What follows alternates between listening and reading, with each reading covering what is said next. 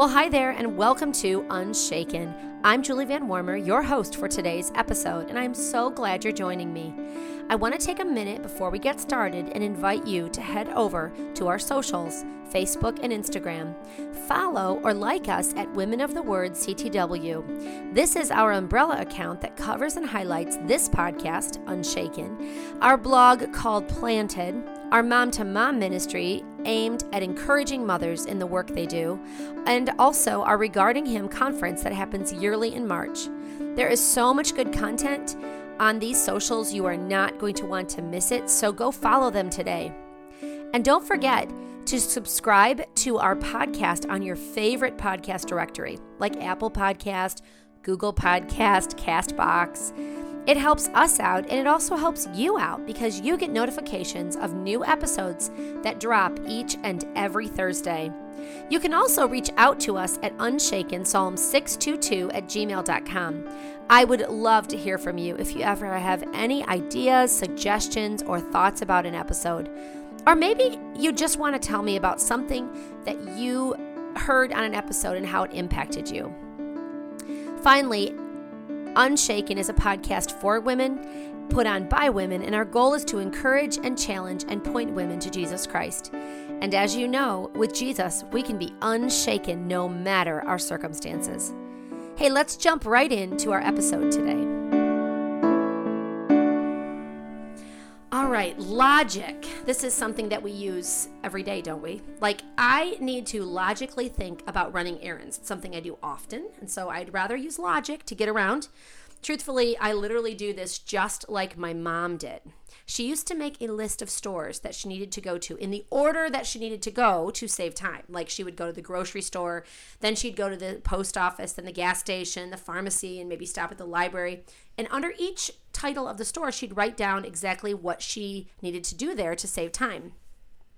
And then, um, you know, I, I remember thinking this was so dumb. I was remember being like fourteen and thought, oh, this is so irritating that you have to write this on a paper. Why can't you remember?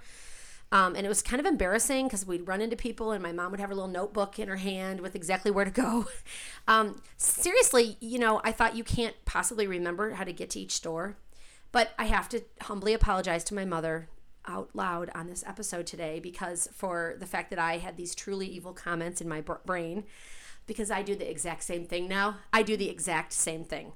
Um, probably you do something logically like your parents, um, because our lo- our parents tend to, we do things logically. That's just how it is, and we have to follow in our parents' footsteps in many ways. Um, have you ever heard of the fallacies in logic? Fallacies are common errors in reasoning that will undermine the logic of your argument. Fallacies can either be illegitimate arguments or irrelevant points, but they seem like they're important. And they're often identified because they lack evidence that supports their claim. So here's just a couple examples before we kick into our topic today. So there's the, the logic fallacy called the slippery slope. You might have heard of this. It's just a conclusion based on the premise that if A happens, then eventually through a series of small steps, you'll get to B, C, and eventually X, Y, and Z will happen. So if you do A, you'll automatically end up at Z. So if we don't want Z to occur, well, we shouldn't start with A, right? So like, for example, this is if we ban Hummers because they're bad for the environment, eventually the government will ban all cars, so we should not ban Hummers. Okay, I don't really care about the environment so much. However, it's a good fallacy to think about. There's another one that's Latin, so it's post hoc ergo propter hoc. I'm so not Latin, but I'll, it's okay. Uh, you, anyone out there who knows how to say that properly, I'm sorry. But this means that if A occurs... If I'm sorry, if A occurred then after B, then B must have caused A, okay? Like, I drank out of a bottled water, so, and now I'm sick. So the water must have been what made me sick. And we we all know that that isn't probably true. I mean, it could be.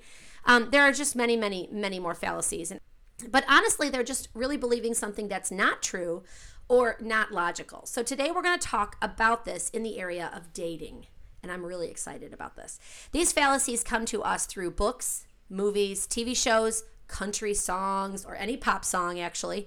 Um, and I think country songs seem to be the worst because, you know, somebody breaks up and their truck breaks down and their dog dies. All kinds of bad things happen. But lots of things come as we sing them and we read them and we watch them that make us believe it. We're going to take some time to talk about these, what these are and what makes them wrong. or what is wrong in them according to the Bible. I have nine fallacies to share. Now, perhaps you're listening and you think, I do not need to talk about dating. I'm married, or, you know, I've been married for twenty years. Like, I don't need to do this. But I want you to hold on. If you are in high school or college student, then you need to listen to this. This is actually specifically for that time era in life. Um, but if you're engaged, um, I want you to listen too, because there's a lot of good truth in here. And even if you're married, these fallacies and lies can stay with us and carry into marriage, and they can really affect our marriage in many ways. So listen to us. And if you are blessed to be a mother, a youth worker, an aunt, a grandma, a sister, a friend, basically any woman out there, you need to listen so you can help the women in your life who are going through this time in life and figure out how to help them through it.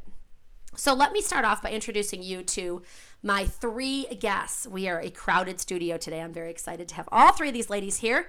Um, I'm excited. They all have some great wisdom. So I'm going to introduce you to Allie Doherty. She's been on the podcast before with me a few times. And she's married to Jordan for nineteen years this May. Congratulations. Thank you. Um, she's a mother of how many, Allie? Ten and one on the way. Wow.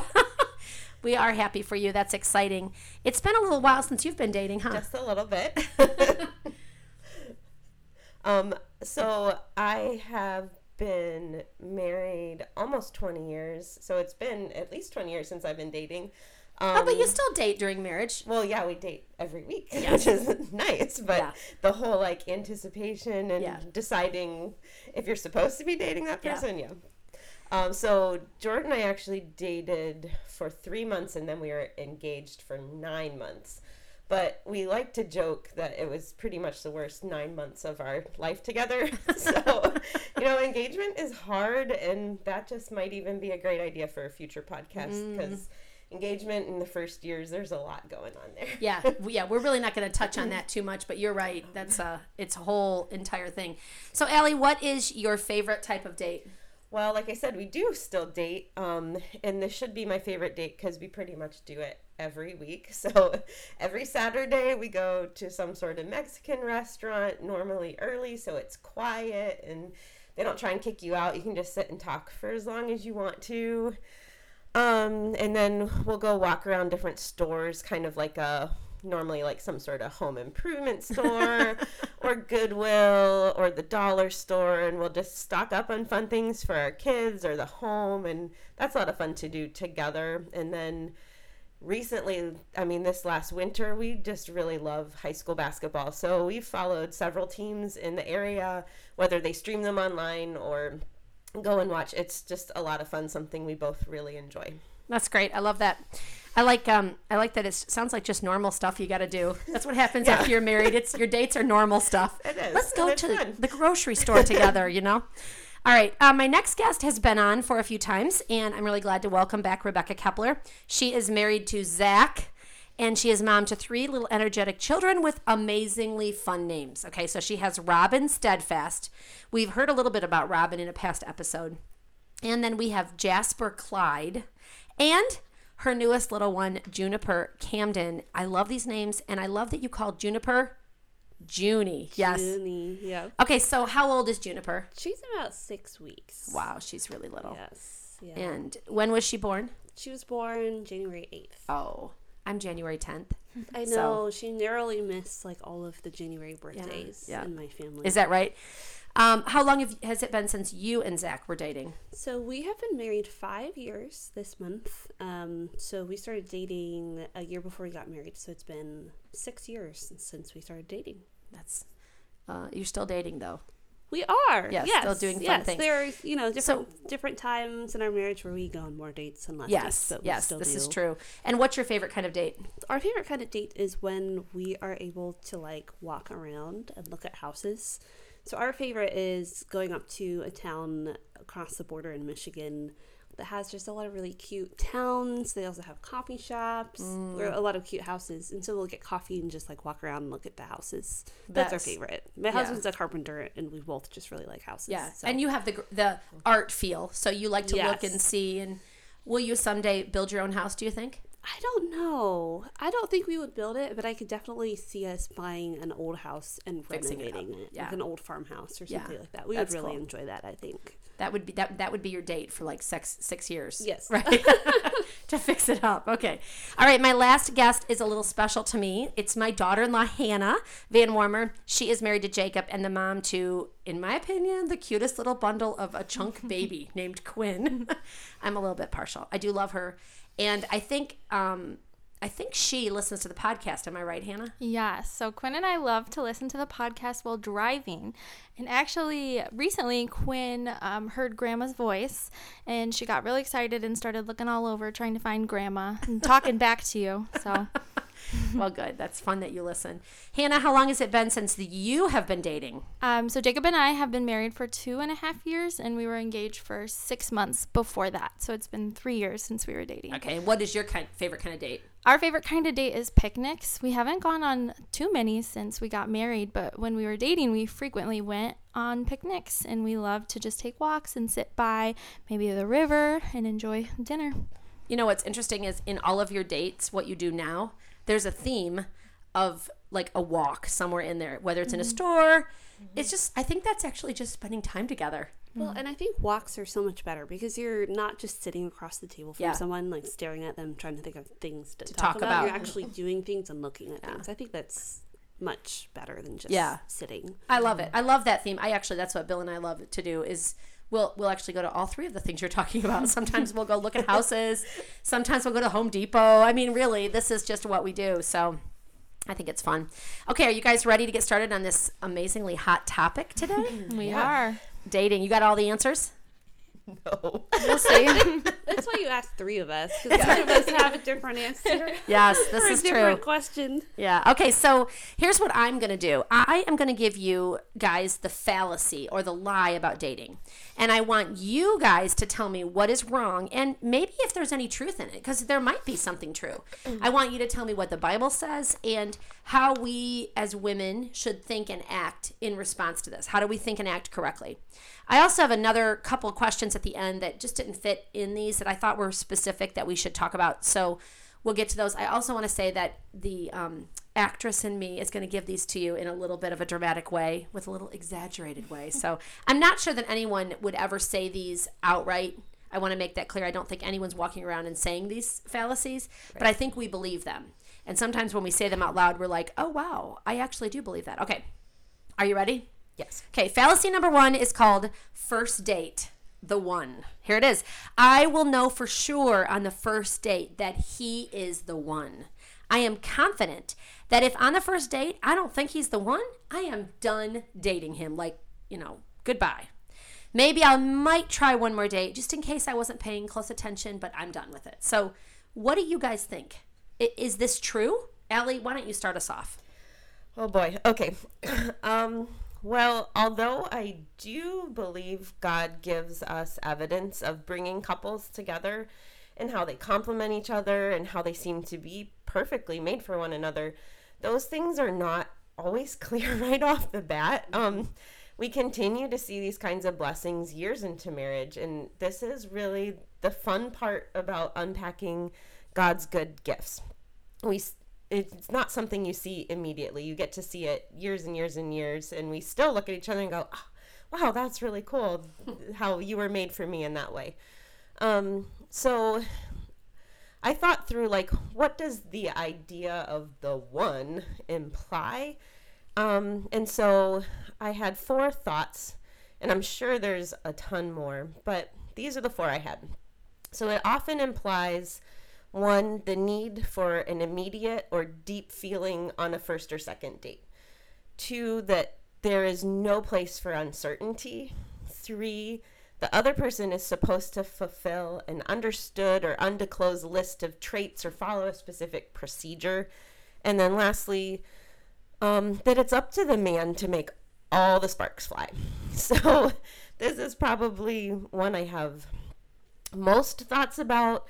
But let's just start in here. So, you know, the idea of the one means we need these immediate deep feelings um, or just feelings in general. So, you know, we live in a culture that's just conditioned to instant satisfaction and feedback. You know, you post a picture and you get immediate likes. Um, we need to know anything. We can Google it, or if we forgot something at the grocery store, we can just have it delivered to our house. I mean, it's really crazy. So even though the idea of meeting someone and having this instant satisfaction of knowing they're the one, that just really seems romantic, you know, it really just robs you and your future spouse the just the fun of getting to know one another and trusting God and unpacking his blessings and, you know, receiving input from others. That was really huge in my life. Um, recounting your specific story, seeing what God is going to do and how you have to trust him in that. Um, now, I will say that when I did first meet Jordan, I knew he was different from other guys that I had known in the past. Um, however, I didn't know why that was important for me.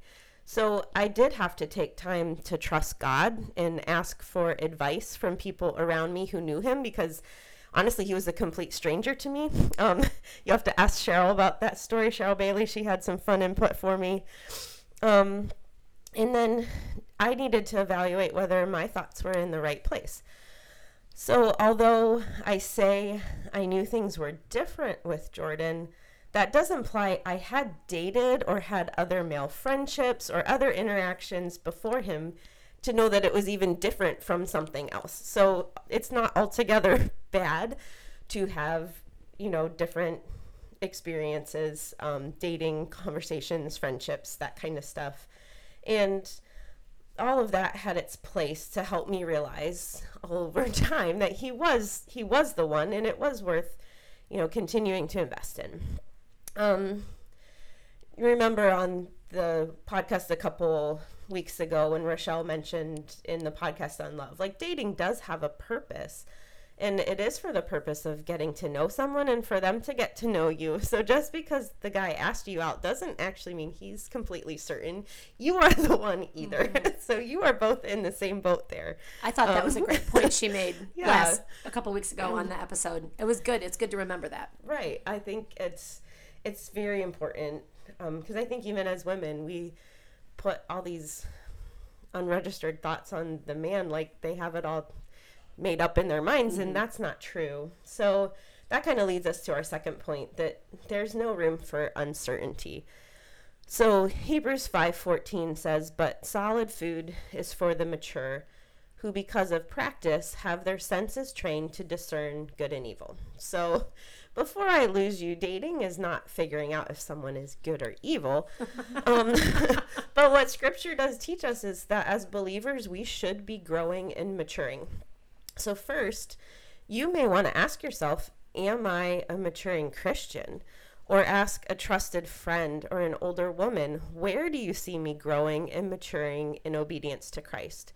You know, if you are not seeing this in your life, then a new relationship may not be wise. Um, this scripture also encourages us to ask, am I practicing discernment in multiple areas of my life?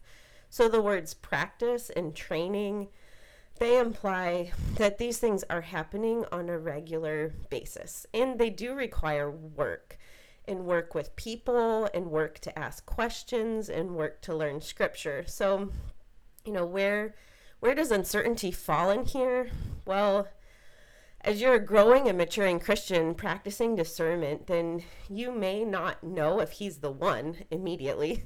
However, you should have a good idea of what his character is like. Is he, he growing and maturing? What are ways that you could see him lead and challenge you? Or what are ways that you could compliment him? And these things don't need to be one hundred percent figured out, but your practice of discernment should give you a good idea whether or not dating could be further explored. Hmm. Um, so I said, this is my longest one. The third reason is... Um, So the other person is just supposed to fulfill an understood and undisclosed, undisclosed list of traits or follow a specific procedure. That's right. What happens in all the Hallmark movies, well, right? Yeah. A plus B equals C with right. these fallacies. Right. um, But from personal experience um, and general observation, you know, people are normally dating in their early twenties, and that's also the time that you're really stepping into adulthood and making your faith more your own, even if you've been a Christian your whole life. And with all of that just comes often a very strong tendency to be legalistic in your thinking and your actions because you want to obey God. And that's mm-hmm. natural, but right. at the same time, when it comes to dating, you know, I made all these unwritten rules and guidelines in my head that I had this thing that I wanted my husband to be, or the process of how I want it to happen. And it's good to have thought about those things. Um, but you also have to be really open if they don't perfectly line up. And I think Rebecca talks a little more on that later, but because the guy who asked you out didn't first follow like this standard protocol that you believe is the right way, it doesn't mean he's not the one. And I learned to trust God mm. in dating outside of my rules and lists. And I was greatly blessed beyond what I could have ever imagined. And it made those things that were really important to me all the sweeter because God gave those to me as well. Hmm. So that that is an encouragement to our young people. Like, it is great to have understanding and things you want in your life, but don't discount it because it doesn't follow into your set of preordained hmm. rules and right. thoughts. Right. Um, and lastly, it's up to the man to make all those sparks fly. That's also in Hallmark movies. Right. But I am going to poke a little bit of fun here because of all the ways that we as women have to fight feminism, suddenly we stop fighting at dating and think, this guy has to wow me and he has to make the sparks fly, and otherwise he's not the one. And there's just something to be said about him taking the lead and initiating. I don't discount that at all. But your emotions are your emotions, and he's figuring out his own emotions too, plus how to discern your emotions. And I think that's a really pretty big job. True, true. So Song of Solomon eight four says, I want you to swear, O daughters of Jerusalem, do not arouse or awaken my love until she pleases.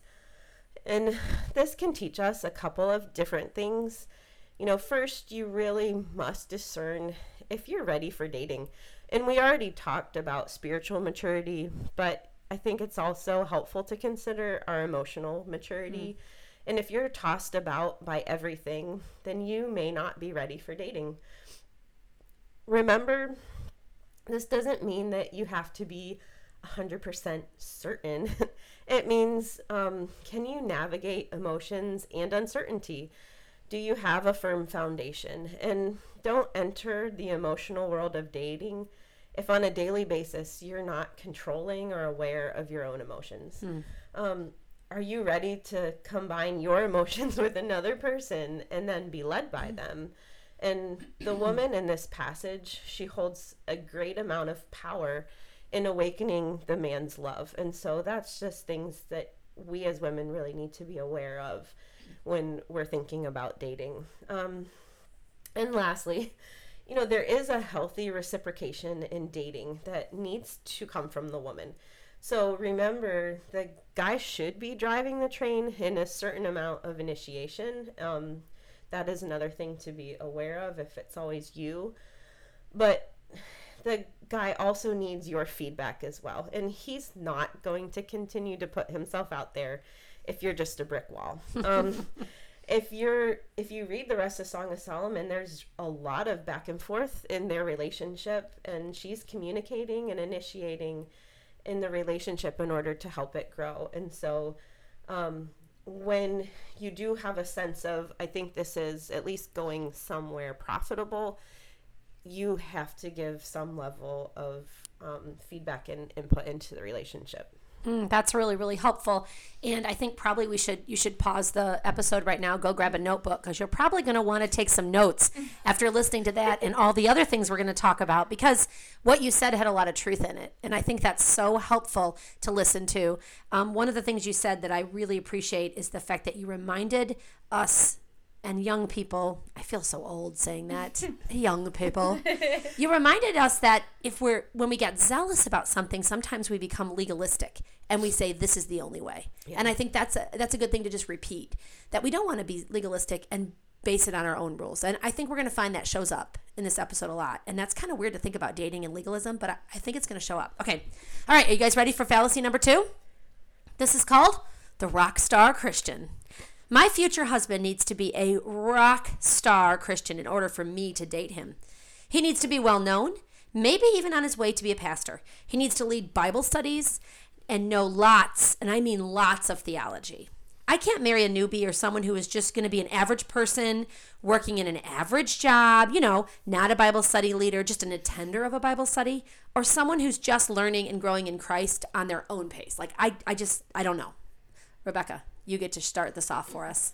Well, I don't know if you asked me this question because you know my backstory with Zach, but I can definitely relate to this because I went from thinking that I was going to marry this super talented worship pastor because, you know, I play music at our church. You're very musical, like hyper musical, which is a gift from God. but, but I thought I was going to marry, you know, yeah, the perfect complement to my musical skills.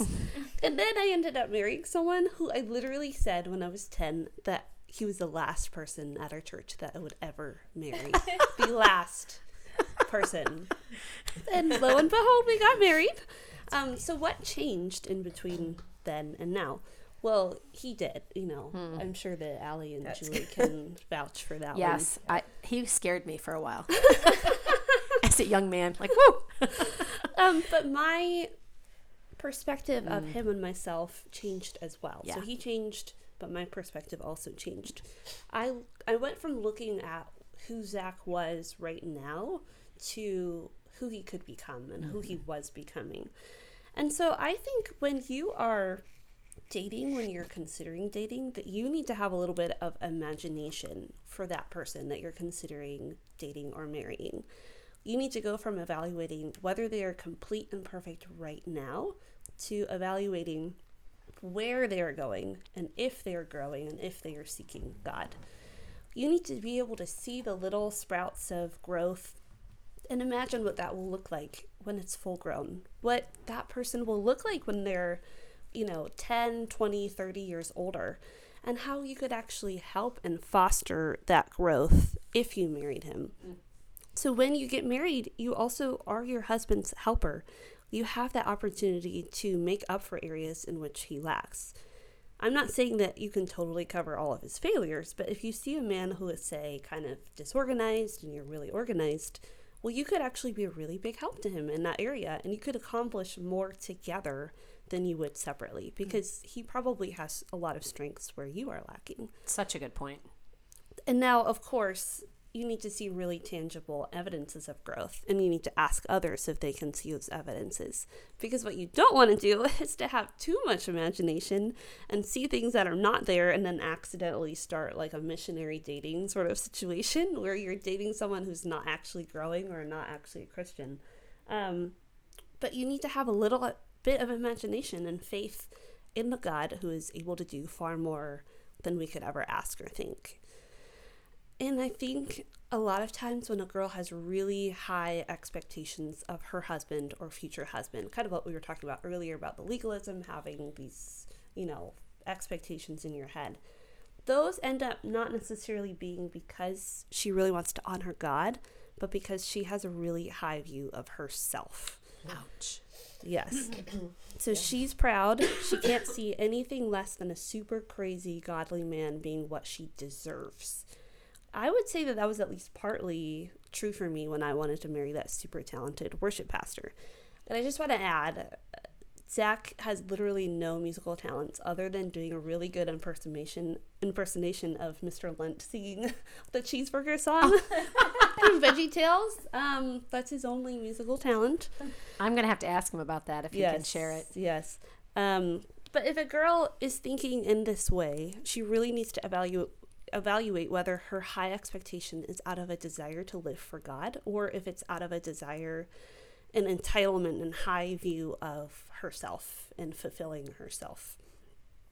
It isn't wrong to desire to marry a man who you know is capable of leading Bible studies and who is a leader and all of that good stuff. That's really good. We should have good expectations. We don't want to settle for the man that we're going to be with for the rest of our life. But we also need to have a realistic view of people. Even the guys who you think are most godly have sin and bad character traits. And then you need to evaluate yourself. You need to ask yourself, am I the type of woman that my ideal husband wants to marry? Or do I have this idea of a godly man and then my life does not live mm. up to that? Yeah. I remember hearing someone say that you need to be the wife that your ideal husband wants to marry. So if you want to be married to someone who's a leader, then you need to think about, what characteristics do I need to develop in order to be who that person wants to marry? You can ask yourself questions like, am I pursuing excellence in what I do? Am I pursuing being a leader wherever I am? Am I serving the church in every way that I can? And on and on. You could even look at godly marriages that you know of, maybe your pastor and his wife, or your small group leader and his wife, whatever, and see, okay, this is the kind of man that I would want to marry. So what is his wife like? What godly characteristics does she have that I need to emulate? Hmm. So, so helpful. And I, again, repeat, I think these are so good. You might want to, there's so much in there. Like, you might need to re-listen to this episode, because I think there's a lot to think and so much to take in. All right. Are we ready for fallacy number three? It is called the hot hubby. My future husband needs to be hot, like smoking hot. That is what I need to be happy, is a hot husband. I need an Abercrombie and Fitch model type guy, you know? Um, you know, the kind that always has their shirt off for some reason, like everywhere they go, right? Oh, and then if he's a rock star Christian, then wow, I am all set. And if I'm not attracted to a guy, then nope, I'm not even going to re- think about remotely dating him. Hannah, they got to go first, so I'm giving you a chance at this one first. Yay. This is such a prominent fallacy, and one that I think many, many people fall into, believing that physical attraction must be instant. I actually believed this fallacy and many of the other fallacies that we're addressing today. Um, so there is a distinction here that I think we should make right off the bat, and that is the distinction between emotional and physical attraction. Um, so emotional attraction is based on an understanding of who this person is internally. Um, this emotional attraction actually includes a very broad variety of things, and um, could probably even be broken up into more categories. Um, it includes, most importantly, their relationship and love for Christ, their personality, their likes, dislikes, et cetera. Um, then we have the physical attraction, um, which is just a mere physical appear they're based on their physical appearance and perhaps maybe some of their external mannerisms. Um, so the reason that I address this distinction is because we need to understand how far more important the emotional attraction is to the physical attraction. As we approach this fallacy, we need to remember that how you look now is not how you will always look. This may seem basic, but we do quickly forget this. Um, that That is the same for the person that you're dating. Inevitably, their weight will fluctuate, their hair will turn gray, or maybe even fall out. They'll add some wrinkles to their smile, et cetera. Okay, I just have to stop for a minute, because recently I was looking at old pictures. So everybody knows I have very, very distinct gray hair, and I'm fine with it. I'm like, so I'm not I. dyeing it. Yeah, you, Allie does too. Anyway, and I remember recently I was looking at pictures, and my son Daniel, who is my youngest, said, "Wow, you had brown hair once?" And I was like, wow. Okay, yes, you are correct. We change over time, Hannah, you're right. So with that being said, the truth about this fallacy is that attraction in general, so emotional and physical attraction, is not always instant. It can be, certainly, but it is not always. Um, as you begin to date someone and you begin to get to the core of who this person is and have an increased emotional attraction, this increase actually grows the physical attraction as well. Mm. And that goes for everyone. I think anyone can testify that even if they thought their husband was a drop-dead smoke show at fo- first glance, I've never heard that. that their physical attraction correlates positively with their emotional um, attraction to. I remember when I was dating, I always heard women talking about how they had an increased love and attraction for their husband many years into their marriage than they did on their wedding day. And I remember thinking this was so strange, because your wedding day is like supposed to be this the best day of, of your life, and yeah. you're so in love, you know, and you are, but you that grows. Um, But this but this is the same idea, and it's so true that the more that you get to know and understand who a person is through a relationship, the more you are attracted to them both physically and emotionally. Um, now, I'm not saying that you will have an emotional or physical attraction with anyone you date. I don't think that's true. Um, you should not continue in a relationship with someone that you don't find attractive at all, even after dating for a while. Um, you should have an increased physical attraction for the person you're in a relationship with. Physical attraction is a very important part mm-hmm. of marriage, and it is a gift that God does give us. However, I do think that having an open mind and going on a few dates with someone who you wouldn't hire to be an Abercrombie and Fitch model right away could prove to be a great blessing to you. Who a person is, how they treat you and others, and also ultimately that they are growing and maturing in Christ is far, far more important than what they look like physically at the beginning of your relationship. Mm. And as you get to know that side of them, your physical attraction to them will continue to grow as mm. well. Good points. I agree with all of that. I think, you know, looking back again to my college years, when I was in college, involved in college ministry, there were a lot of young guys who were serving the Lord and growing in faith, but I wasn't physically attracted to them. And mm. I think as a young woman, I did get to a point where I thought, if I'm going to marry a Christian, then I'm just not going to be attracted to him. And that was a, I mean, a lie that I believed. So I think the funny part is that my husband thought the same thing. Hmm. You know, when you're in a Christian circle of young people, I think sometimes you do believe, okay, in order to marry a Christian, I'm just not going to be attracted to them. Um, so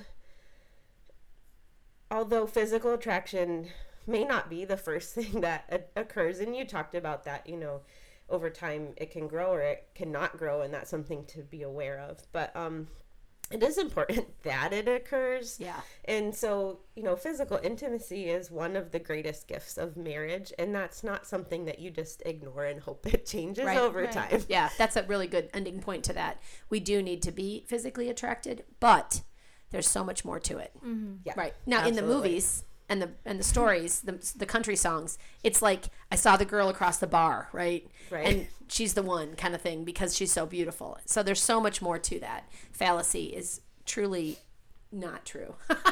Okay. Fallacy number four, only one perfect guy. There is only one guy out there that is my perfect fit. He will satisfy all my needs. We will work together like a hand and a glove. Like the Hallmark movie that I watched last weekend where the girl's engaged to that workaholic lawyer in a big city, she realizes he isn't for her. So she takes that small job in a, as a nurse in a local clinic, and she falls madly in love with the little baker in the little junk bakery, you know, and um, the little local bakery. And he even makes donuts for her French poodle. I mean, like, it was the best movie ever. Okay, okay. Just a side note, I don't really watch Hallmark, but I know people do it, and I think this is the premise of every one of those Hallmark movies, basically. I think my life, this is what the fallacy says, needs to be a Hallmark movie. Yeah, I have not watched a Hallmark movie, like, at all, ever. But I have watched all of the spoofs of Hallmark movies, oh. and those are very oh. fun to, like, you know. Um. So, to answer the actual question, your idea of your perfect husband is probably not actually what you need in a husband, mm. as illustrated by my own marriage, you know, marrying the total opposite person that I thought I was going to marry. And honestly, if you are a Christian who's growing in faith, then you really should theoretically be able to marry any guy who is also growing in faith. Mm. And that's not to say that some guys are, you know, not going to be a better fit than others or whatever. There are going to be better fits than others. Mm. But if you're looking for the perfect guy, you're probably either not going to get married or you're going to miss out on guys who actually would have been really great husbands. Yeah. Yeah. That's a great point. Yeah, I agree with Rebecca. And touching more on the hand and glove aspect of this fallacy, I grew up absolutely convinced that I was destined to marry a very, very certain kind of guy. He was going to be a really cool jock. He was going to be an extrovert like me. He was going to love all the same things as me. He was going to be a night owl like me, and he's he was going to own his own company, and we were just going to have fun all the time. Now, if you know me personally, you know that I married a self-proclaimed nerd who is an engineer. He has never played a sport, unless you count soccer when he was five. He wasn't very good at it either. uh, he's definitely more on the intro- introverted side, and he loves to wake up early and to be productive. Um, though we do have a lot of fun, the man I married is not what I had imagined, and I praise God for providing me with the person he knew I really needed. Looking back, there was just plenty, plenty of pride in my way of thinking. I was very selfish in this thought. Um, I didn't care about this potential husband's interests or his personality. I just wanted the male version of myself, which is definitely not what I needed. Um, really, the only thing that I should have been looking for was a man who loves God and is growing in Him. And I should have been trusting God that He knows better than I do. Um, reiterating Rebecca's point, that does not mean that some guys won't fit better than others, but my challenge would be not to look for a guy who is the male version of you, thinking that that is the only guy out there, um, but first looking for a man who loves and is pursuing God. Hmm. I think we have a theme going through all of these. So let's keep going and see what happens. Okay, fallacy number five is singleness is a burden. So um, being single is a burden. I cannot really serve God until I am married and I have a few cute little kids, you know, in little outfits to post on my Instagram story along with a sweet Bible verse, you know. So I'm just going to sit over here and wait. I need a husband so I can serve God. And I don't know why God hasn't given me a husband yet. Like, honestly, do single people really do good things for God? So if you're not serving God in your current stage of life, you are not going to serve God in the next phase of life. This is a lie that I think applies to many aspects of life. Yeah, always... that's actually a really, say that again. That is a really important part. Uh, if you're not serving God in your current stage of life, you are not going to serve God in your next phase of mm. life. Wow. Um, when you get married, you're going to say that you can't serve God until you have a baby. Hmm. Because isn't the whole point of marriage to have a baby? That's what you're going to say. Then then you're going to say that you can't serve God until that baby is a toddler because you can't teach that baby, you know, Bible verses. Then you're going to say that you can't serve God until you have multiple kids, and then on and on and on. So if you want a life of serving God, you need to start now. Hmm. And the church needs single people who are willing to serve. You may feel busy if you're juggling school and a job and whatever else you have going on. But you have a freedom with your schedule that, say, moms with little kids don't have. Even you have more freedom than a married woman that just has a husband with no kids. There's just a certain amount of freedom that you have to serve. You have an amazing opportunity in this season of life to bless the church by volunteering in roles that other ladies just can't due to family responsibilities.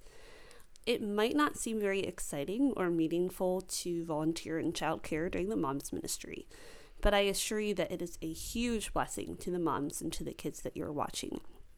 Even something like faithfully getting to church early and making the coffee is something that is needed and a blessing to the church. Yes. And a job that would be much more difficult to do if you had a bunch of little kids mm-hmm. that you had to bring along. And purposing to make a habit of faithfully serving now will result in you having an established habit of faithfully serving when you are married and have a family. Hmm, good words. I like that. Um, so let's say you have this desire to run a marathon. It's not something you can just wake up one morning and attempt. So in the same way, if you're not, remember these words, practicing or training for marriage, then you're not just going to wake up one day and date someone and get married and think that all of those qualities that you need for marriage just suddenly occur. So, you know, if you're training in selfishness, then you will reap selfishness. Mm-hmm. If you're practicing selflessness and knowing people and gaining skills, then you will reap all of those fruits. Um, and even if you don't get married, then you're producing beautiful fruit for the Lord and for the church. And that good fruit is the kind of fruit that men who desire to follow the Lord will find attractive. So it's kind of a double-edged sword there. Yeah. It works in your favor. Um, but in the same way, you do also want your future spouse practicing and training in his husbandry, um, taking care of the needs of the church and those around him. So the key is that both of you are building on the foundation of Christ, whether you marry or not.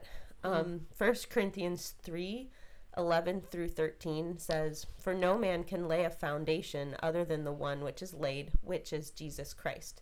Now if any man builds on the foundation with gold, silver, precious stones, wood, hay, straw, each man's work will become evident, for the day will show it, because it is to be revealed with fire, and the fire itself will test the quality of each man's work."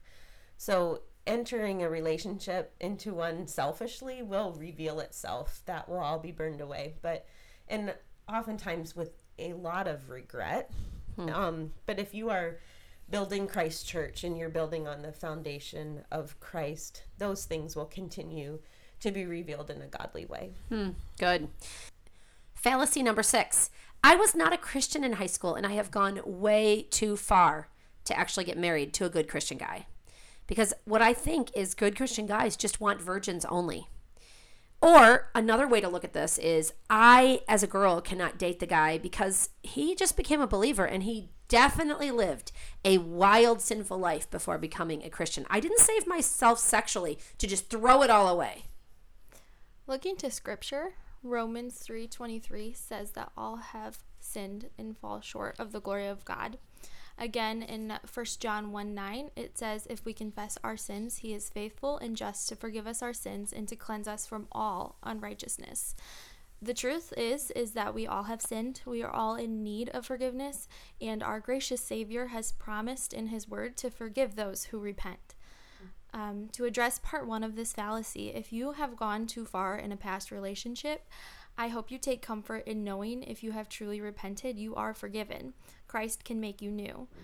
I think Amen. That, I think that if you are fresh out of a, of that past relationship, it's important to take time to examine your heart and pursue a deeper relationship with Christ before jumping back into the dating pool.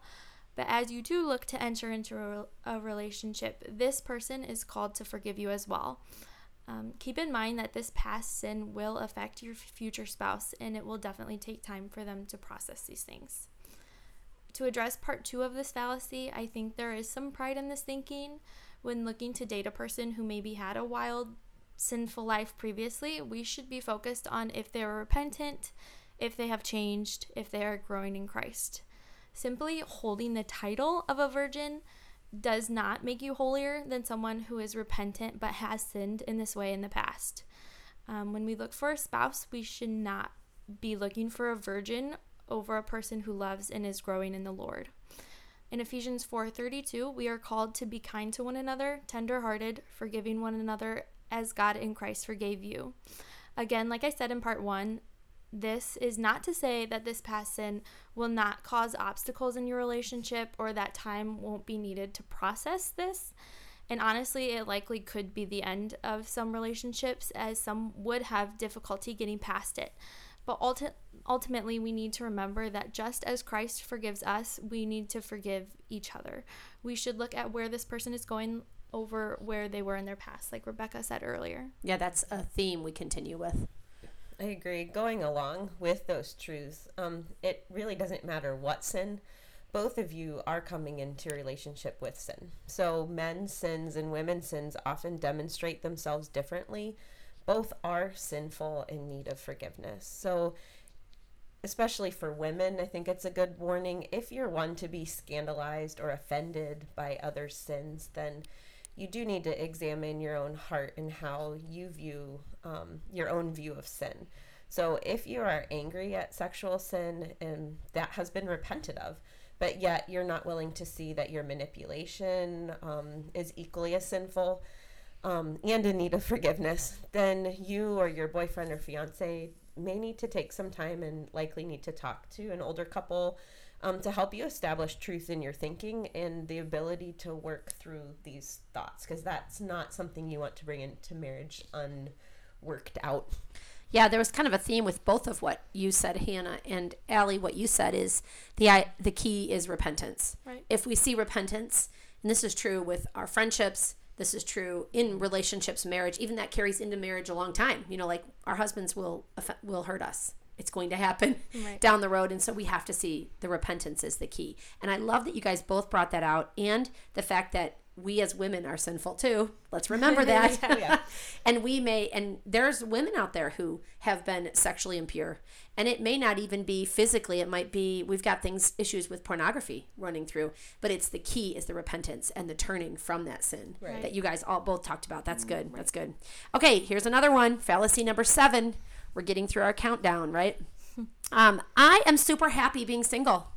I love being able to go and do, go where I want, do what I want, be who I want.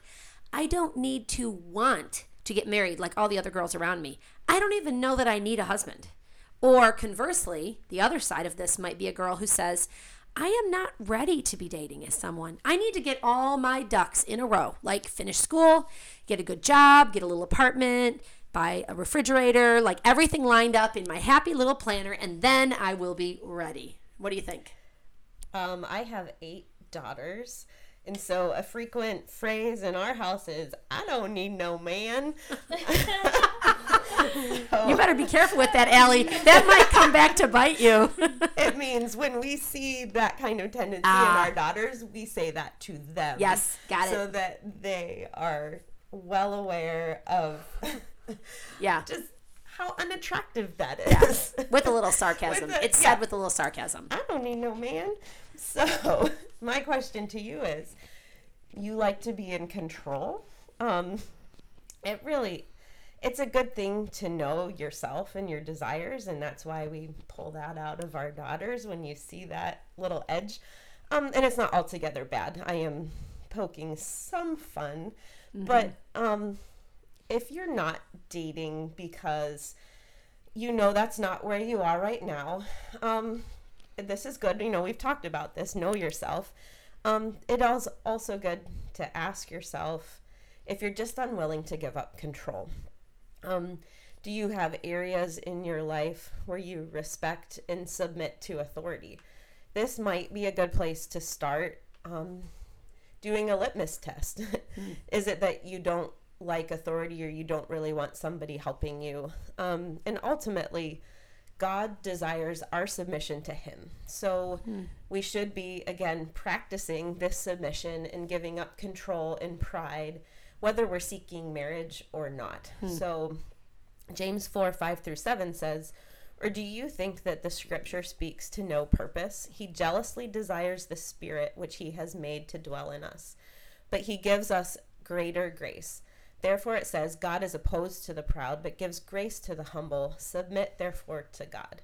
So as young women, we have to ask ourselves, is it just that I don't want to submit to God? Is it just that I don't want to submit to authority? Is it that I don't want to give up control? Mm-hmm. Yeah, I, I totally agree with Allie. I would also add that, you know, contentment in being single is not bad. It's actually mm. obedience to God to be content with being single. Mm. Being content is a wonderful thing.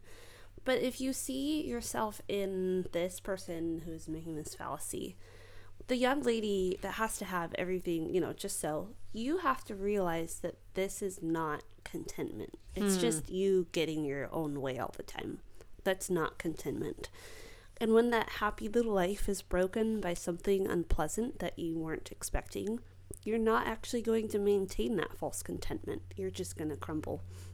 So I guess I would say do some heart searching and realize that you may be dealing with selfishness, a need for control, like what Allie was saying, and possibly some fem- feminism. Allie, can you say that phrase again? Oh, I don't need no man. So you might, you might have that kind of attitude in the pool. Um, and also, you may have have an aversion to difficulty and hardship. Sometimes the ladies who say that they are happy in their current phase of life and their singleness actually do desire to be married, but they are afraid of and unwilling to go through the hardship of dating and marriage because it really is hard. It's a risk, it's difficult, and it seems much easier to stay single. Okay, I know I'm not being interviewed, but I'm going to add this comment.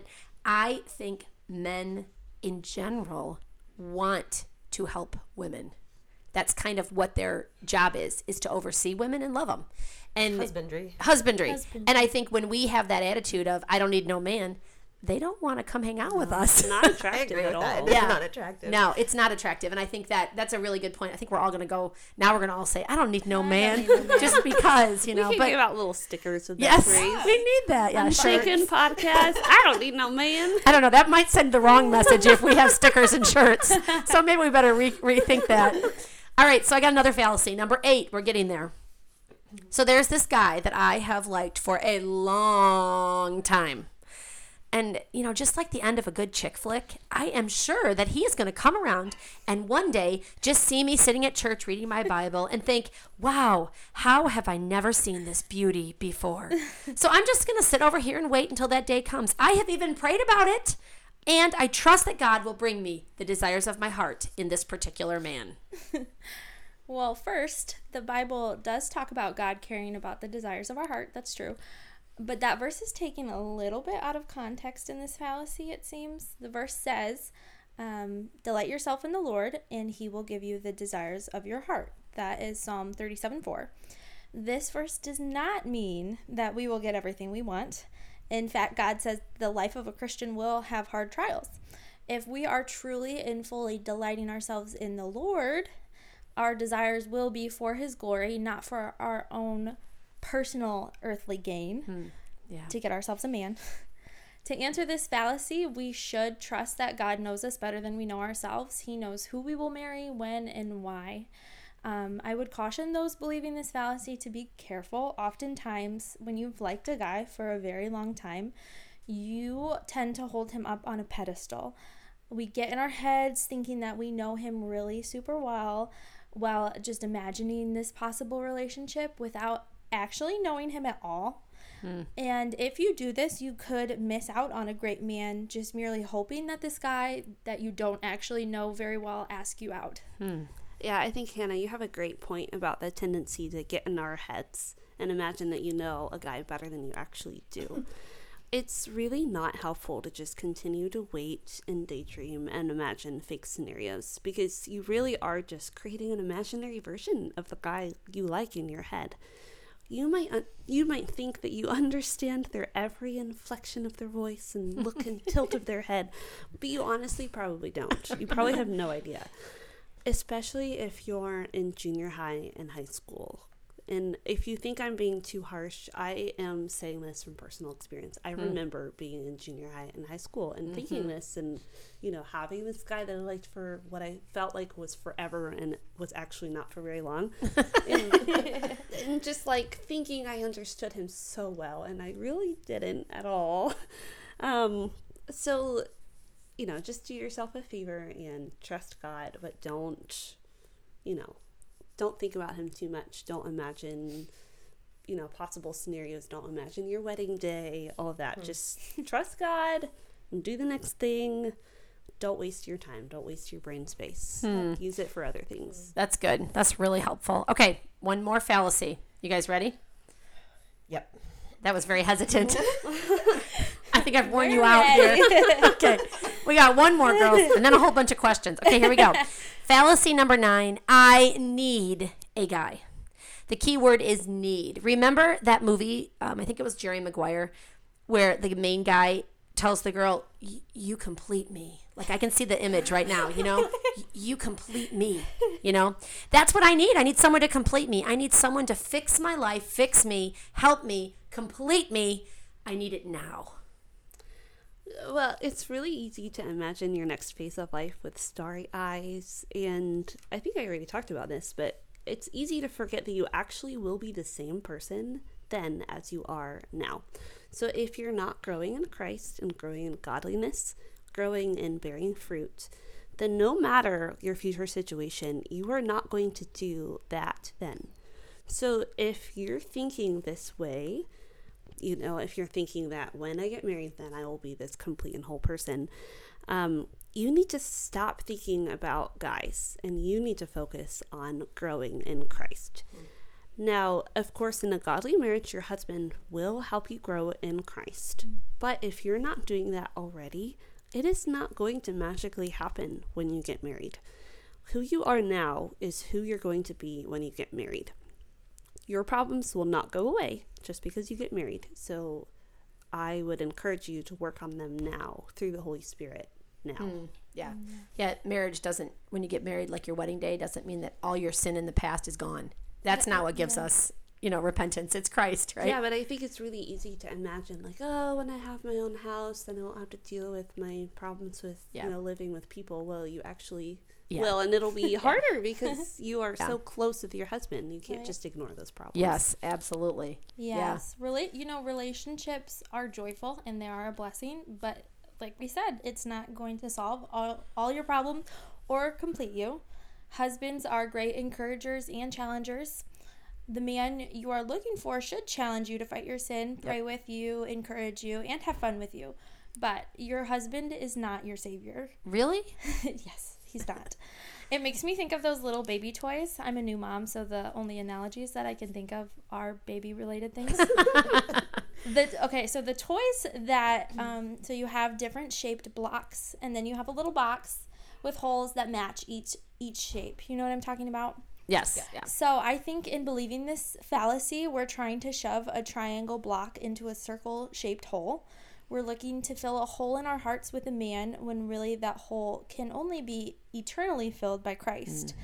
We might be able to lay the triangle on top of the circle hole and feel a false temporary fill when we're filled with butterflies and the emotion of love and the beginning of the relationship. That will fade away, and we will be left with the same hole that can only be filled by our Father, and we will probably be left with a few issues in your relationship. Just like you and me, men are also sinners. While our relationships are to be the picture of Christ in His church, it's just that. It's a picture. It's not the real thing. You don't have to have it all together and figured out in order to enter into a, a relationship, but make sure you aren't expecting these fixes to come from a man. Be seeking to fix those issues now with Christ and continue to do that even in your relationship. Yeah, wow. Those are really, really good. I'm sure that there's there's probably twenty more fallacies in dating. We just picked nine that kind of fit. And it's interesting that I think we all have at times in our dating and even in our marriages have believed some of these things, because I think they carry into marriages. So those are really good. Um, and they're played out in, you know, books and movies and music and really all over, and um, in the lives of our friends and our family.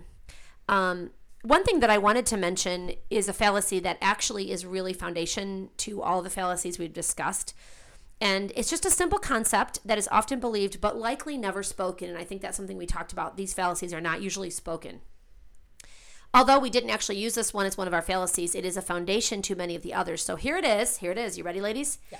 Marriage makes me holy, so that so to be holy, I must be married. Well, that is similar to the logic at the beginning of the episode where we talked about, you know, if if you do A and then if you drink the water bottle, then I must be sick because of the water bottle, right? Mm-hmm. Um, but here's the thing. It's true that marriage is a sanctifying process. Have you guys been sanctified in, in your marriage at any point? Oh, for sure. Yes. I have great sanctification in my marriage. Praise the Lord for that, because I am way different than I was. You should have seen me twenty-six years ago. But it is not the only way. And, um, you know, I also have been sanctified this past month by a good friend's cautionary words to me, a Bible study question where I had to think about it and write a real answer down, someone else's prayer where they prayed out loud in a in a small group, a sermon that I listened to, a quiet drive when I was praying in conviction by the Holy Spirit, a book written by a Christian author, and the words of my husband. God uses many different avenues to sanctify us or change us or make us more holy. Marriage is one way, but not the only way. Many, many hard-hearted people are married. Marriage is good, but as a single por- person, God can make you more holy day by day as you strive to serve, obey, and love Him. And actually, I think sometimes we get the cart before the horse, so to speak. We elevate marriage over Christ at times. Mm-hmm. And, and if I'm honest, that's actually just idolatry. The great theologian John Calvin said that our hearts are idol factories, and he is not wrong, I have to say. Truthfully, we can easily elevate marriage above Christ. And if you are a single girl out there, listen, hear me out. We make the goal sometimes of our life to get married rather than to serve God and honor Him and obey Him. And we have to watch this sneaky fallacy or lie. Honestly, this is idolatry. And this idolatry concept is so sneaky that it actually gets played out in our lives over and over. And we probably should do an entire episode on that too, because even as married women, all four of us in here, we probably find ourselves elevating something above Christ at times. Mm. Am I right? Pretty, pretty yeah. Sure. Yes. Yeah. But, um, you know, we could elevate anything we love, such as, oh, like homeschool plans, right? The particular curriculum we picked, our Bible study answers, our beautiful family that we post on Instagram, the number of children we have, um, or the number of children, the number of children we have, and what accomplishments com- accomplishments they have, our jobs, our retirement with that big slush fund for trips and vacation. We really can make anything our goal over Christ, and that is idolatry, and we need to watch out. So I'm encouraging you as young women who are listening, or anyone listening, to be careful of this. This fallacy runs deep, and we need to think about it and confess this idolatry. I, I do think this should be an entire other episode, but anyway. Okay, so we have just a few further questions that were actually asked specifically, and I think they should be addressed as well. So they're not fallacies necessarily, but I bet we'll find these fallacies in some of these answers, right? So here we go. If you are a girl who wants to be in a relationship but never seems to be noticed by guys, what can you do? So this was definitely me in high school and junior high. I, you know, wanted to be liked by guys, and I just never felt like anyone noticed me. So, and I still remember how painful that was. It really is a very, very hard place to be in, and it makes you feel very lonely and isolated. So if you are there, I am married. I've been married for five years, and I still remember how hard that is. It is legitimately mm. hard.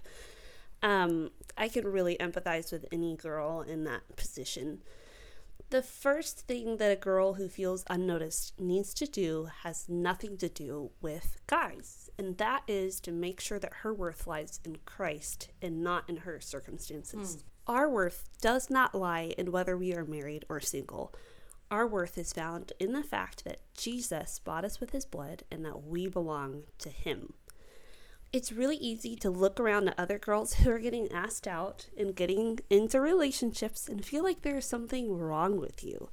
I definitely felt this, and I saw everyone else's prettier, smarter, wittier, more talented, and then I just got really discouraged and lonely. But this thinking really only leads to discontentment and envy, bitterness, and all sorts of bad things. And those character traits are not godly, and they are also just not attractive to guys. Mm-hmm. But if a single girl knows that her worth is in Christ, she is free to be joyful and happy and content in God's plan for her. And those things really are attractive to guys.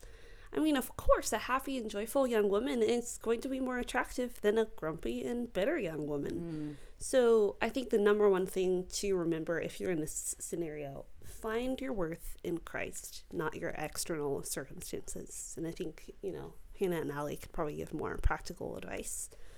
Um, I just think practically stuff that goes along with that is, um, do you take care of yourself? And I'm not saying that you have to wear expensive clothes and be super skinny. I'm saying, does your appearance reflect that you respect and take care of yourself? And this kind of care goes a long way. If you don't care about yourself, then are you going to give and care for others? And that's reflected on the outside. Um, you know, it is fun to create a style that's yours and be comfortable in it. Don't feel like you have to copy everyone else to be in the know or to be noticed. Um, be figure out who you are, even on the externals, not just spiritually. Um, and then talk to people. Like, literally talk to them, have conversations, like write down questions and get to know people, um, not for the purpose of being seen, but for the purpose of building friendships and relationships in your Christian community that are profitable with girls and boys of the opposite sex. You know, a friend shows themselves friendly. So if you want people to be friendly and notice you, you have to be friendly first. Um, And then plan smaller group events where you can have fun with your peers, and then continue to build those friendships and get to know people. Plan a day at the zoo or a trip to the art museum and be comfortable in enjoying and getting to know different people, hanging out in groups of men and women that can be comfortable and fun. And then lastly, so important is to smile. if you focus on one thing, just be known as a woman who smiles. Mm. That's good. Um, we've talked about instead of just chasing godly men, that we need to also be making sure we're growing in Christ and working to be a godly future wife. This reminds me of Proverbs thirty-one. It says that the woman doesn't eat the bread of idleness. Now, this is talking about how we are called to be diligent and industrious. And honestly, can you tell that I listened to past podcasts? Yes. Industrious. Yes, that's a good word. Yes. Thank you for using it. You're welcome. And honestly, I think that if you're looking to be in a relationship, it's important not to eat the bread of idleness. Now, I'm not saying that you should be running around asking guys out constantly or staying busy serving to to attract the attention of a man. But if you are skipping events to watch Hallmark movies or any movies, T V, whatever, in your room alone, or if you're going to events but maybe leaving the second they're over, or if you're satisfied talking to the same three people instead of purposing to meet and get to know other people, including men, this is how we can eat the bread of idleness in this stage, in the dating stage. And doing these things definitely will not attract a man. Hmm. Good words, you guys. Good. Okay, uh, this is a uh, interesting question, the next one. So I, I hope you guys are ready for a good answer. Here we go. Is online dating okay? Um. So, sure. Okay.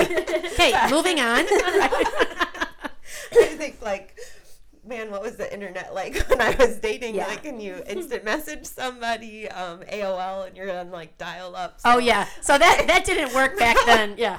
Um, but, yeah, sure. Um, but along with that, just like all dating, it comes with discernment, and I would say more discernment. So, you know, clearly if you've been around somebody in church, you've at least been able to observe them, and other people have known them. So I would have someone who you are close with help you discern what that might look like. Um, seek advice from someone who has done it before and maybe can share some wisdom. I mean, just like any other thing that you practice, you you gain knowledge. So, you know, even if you use a Christian website, I would write down what your non-negotiables are. So you will be tempted, likely, to negotiate them. So, you know, let somebody know and write down what is absolutely just non-negotiable. And then use our church body or your church body around you to help support you in this. You know, online dating, I don't think is something that you just say, hey, I'm going to go it alone. And then it just leads to defensiveness if people you love ask questions. Um, they're your gatekeepers and they love you. And so, you know, it is important to get your mind really, really straight before you enter into that, because I do think, yes, go for it, do it, but it, there's more, there's more mm-hmm. to it. There's much more to it. So there are godly marriages here at our church that came about from online dating. So I definitely think it could be a really great option.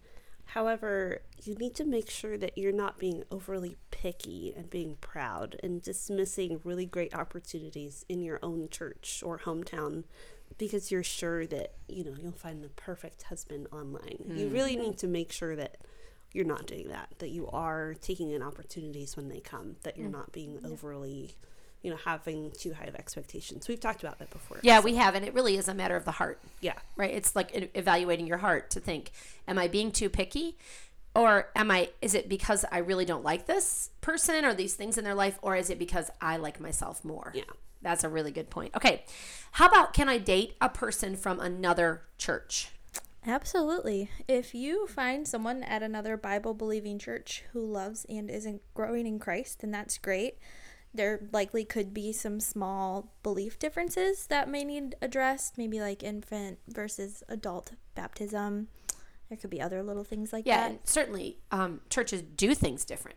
Yeah. But I love how you said a Bible-believing church, yeah. and you you already said the same theme that I keep hearing, that we have to see the person growing in Christ right. now. Yep. Good point, good point. Okay, what about, okay, here's another one, big hot topic. What about physical or emotional boundaries? Like, where can I find the checklist so I can follow these in my dating experience? Well, there is not a list of, for these types of things. They're personalized. I do have a few thoughts on this, though. Very excited to answer this in front of my mother-in-law. I'm just kidding. just kidding. I, I'm going to close my ears. Okay. All right. Um, so one, boundaries should be a discussion between you and the person you're dating early in the relationship. Now, I'm not saying that on your first date, you need to sit down and have a serious discussion about your boundaries. That might be a little weird. But when you have decided to pursue a relationship together, it definitely should be a conversation. You just, you need to make sure that you're on the same page about these things. Um, these boundaries, though, they should be specific, and along with that, you need to have specific ways that you're going to avoid them. I would even encourage others to write them down. My second point is that you are not as strong as you think you are. I remember thinking that I was so strong and capable of holding to boundaries, but like I said in the earlier question, as emotional attraction grows, so does physical attraction, and that can just open up the door to crossing boundaries. Genesis four seven says that sin is crouching at the door, its desire is contrary to you, but you must rule over it. If you don't have a plan to rule over sin by these discussed and specific boundaries in this instance, it can easily, easily devour you. First Corinthians six eighteen says to flee from sexual immorality. It says flee, run from it. Don't walk away and take a peek behind you. Run from it. Physical intimacy is a slippery slope. A side hug quickly turns into a front hug. Kiss on the cheek quickly turns to a kiss on the lips. Um, staying pure when you've formed an intimate connection with a person through dating is not easy, but it is a command. Even if this is the person you're going to marry, God calls us to stay pure until marriage. So don't believe the lie that boundaries don't matter when you're engaged because you're going to get married. You've heard it before, and I'm going to tell you it again, but you really do have your entire life to figure out the physical part of your relationship. Satan will tempt you to believe all sorts of lies in this area, but remember that God calls us to stay pure until marriage and has graciously warned us that sin is crouching at the door. Mm-hmm. That's awesome. Good words. I and... was listening, by the way. Allie, what do you what do you think? Um, I... I agree, and this is part of why Jordan and I say engagement was the worst part of our relationship, um, because you literally are moving closer and closer to becoming one, and this doesn't just instantaneously happen the moment you say, I do, but um, I would also guard to the other extreme, because marriage is a picture of Christ and the church, which grows in intimacy, dare I say, passion. So, mm. you know, these are not just switches that we turn on and off, and we can, it's important we don't create a false idea that purity should be carried into our marriage. So again, Song of Solomon gives us a very intimate picture of growing love and passion and affection. And with caution mentioned above, we do need to make sure we're also reflecting this accurately. Hmm. Okay, so there are some boundaries, though, in the Bible that are clear about dating. And one of them is there should be no sexual intercourse before marriage. Right. I wanted to make that clear. Also, you should marry someone who is a believer. The Bible is also equally. Those are two things that you should check off your list, mm-hmm. right?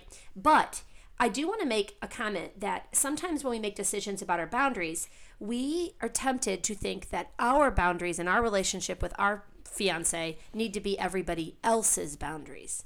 And so we can easily fall into that. And you, you talked a little bit about that, Allie, when you talked about being young and having, and maybe the idea of legalism. Right. We can easily yeah. fall into that. Like, for example, um, I have no problem with people who wait until they get married to kiss. That's totally acceptable. That is a choice people make. Um, but I think when we are young, and I'm just going to throw this out there, and we think that that's what we and our boyfriend are going to do, we think everybody around us needs to do it that way, and we begin to speak that out loud as if that is a Bible verse. And it's actually not, right. Just on a side note. So I want to just throw that out. We've been studying, I, I think all three of you are in the same study that we're doing this year, and we're learning about the parables. And in there, there's always these guys, the Pharisees, and they come along, and what do they do? They add to God's word. And so we just, I'm just throwing that out, that we need to be careful that we are not adding to God's word. If you and your boyfriend, husband, or not husband, if you and your boyfriend and your or your fiance have certain boundaries, I am respecting that. Keep them and do them and honor God in it. But it doesn't mean that the girl next to you does it exactly the same way. That's a good point. And, and sometimes some couples can handle hand holding and some couples can't because it like you said, sin is crouching at the door. So mm. that's just my little side note, mm-hmm. my commercial break for, okay. Okay. Here's another really hard question that I think is difficult to answer, but I'm, I'm looking forward to your answers. How long should you date? Like, where is the chart on Pinterest? Can you share it with me so I can follow it? Well, if there is a chart or a rule book, flee from it, because that's what we've been talking about. But, you know, joking aside, your relationship will be unique for you. So I think it's helpful to have a trusted couple that knows you, um, just to be a good sounding board and to offer wisdom. And I mean, I know one thing that dictated how long we dated was the fact that my dad wanted me to finish school, but I had one semester left and we ended up getting married, and then I finished that semester. So it doesn't mean there's always this hard yeah. fast rule. Sometimes yeah. there's goals. Now if it's like two years down the road, I do think that that's something that you can say, like, okay, respectfully, how do we go about this? Yeah. Yeah. Individual decisions. Correct. Yeah. Yeah. And kind of tying back to the question about boundaries, another good thing to think about when you're thinking about how long to date is that the quickness of how close you get as a couple, whether emotionally or physically, should be propos- proportional with, mm. you know, when you might get married. So if you start dating someone when you're seventeen, if you can't logistically get married for two years, you need to not be holding hands and telling each other that you love each other after mm-hmm. only, you know, two weeks yeah. or two months yeah. of dating. If you're that close after two months, it's going to be incredibly hard to stay pure when you have almost two or more years of dating before you could get married.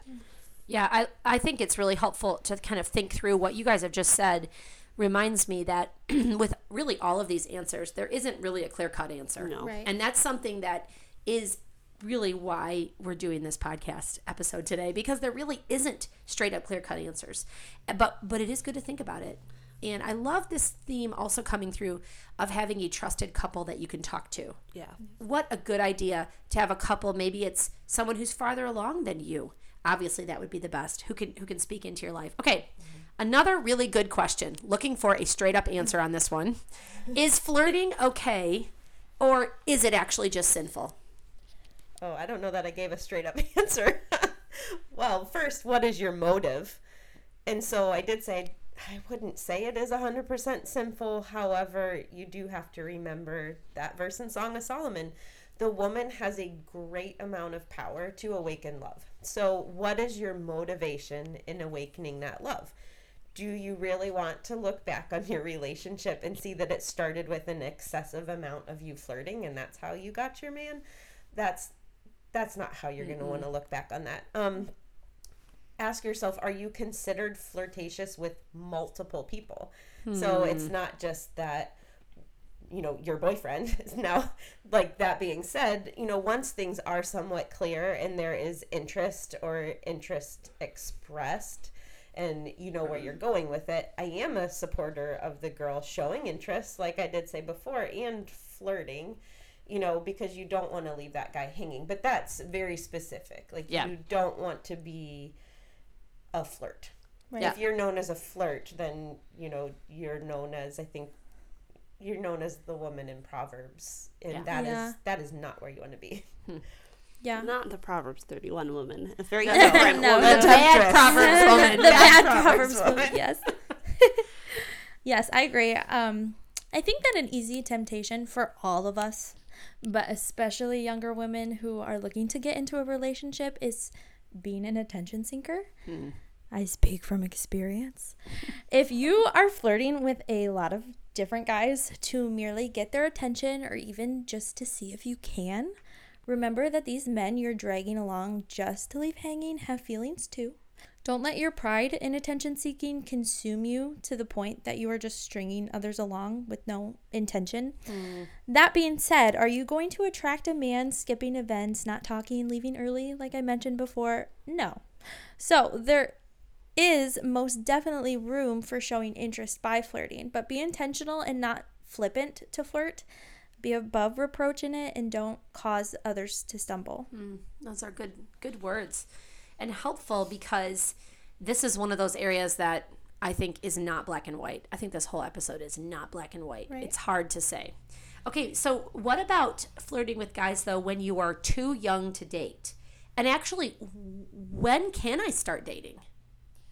Um, I think this also goes back to what's your motive. So if you are too young to date, or you are told you are not allowed to date, then don't awaken those emotions. Um, they are there and they are real, whether you can do something about it or not. So it's just not wise. Then you do become more like the bad, the seductive woman in Proverbs that young men are told to flee. And do you want to be known as that within the youth group or the college group? You know, dating works toward the purpose of marriage. And if you are in middle school or early high school, then I would say, you know, that this is the time to enjoy your friendships that God has given you in mixed groups and focus on your growth in God and your involvement in the church. Yeah, that's good. Good words. Okay. Uh, another really important one. Is it okay to text guys or to use Snapchat? What do you think? Well, as we just said, this podcast is not black and white. And so, you know, with these kinds of questions, we have to be really careful because the Bible doesn't give us the exact answer, because Snapchat and texting were not invented. Right. In the in, Bible. Right. Yes.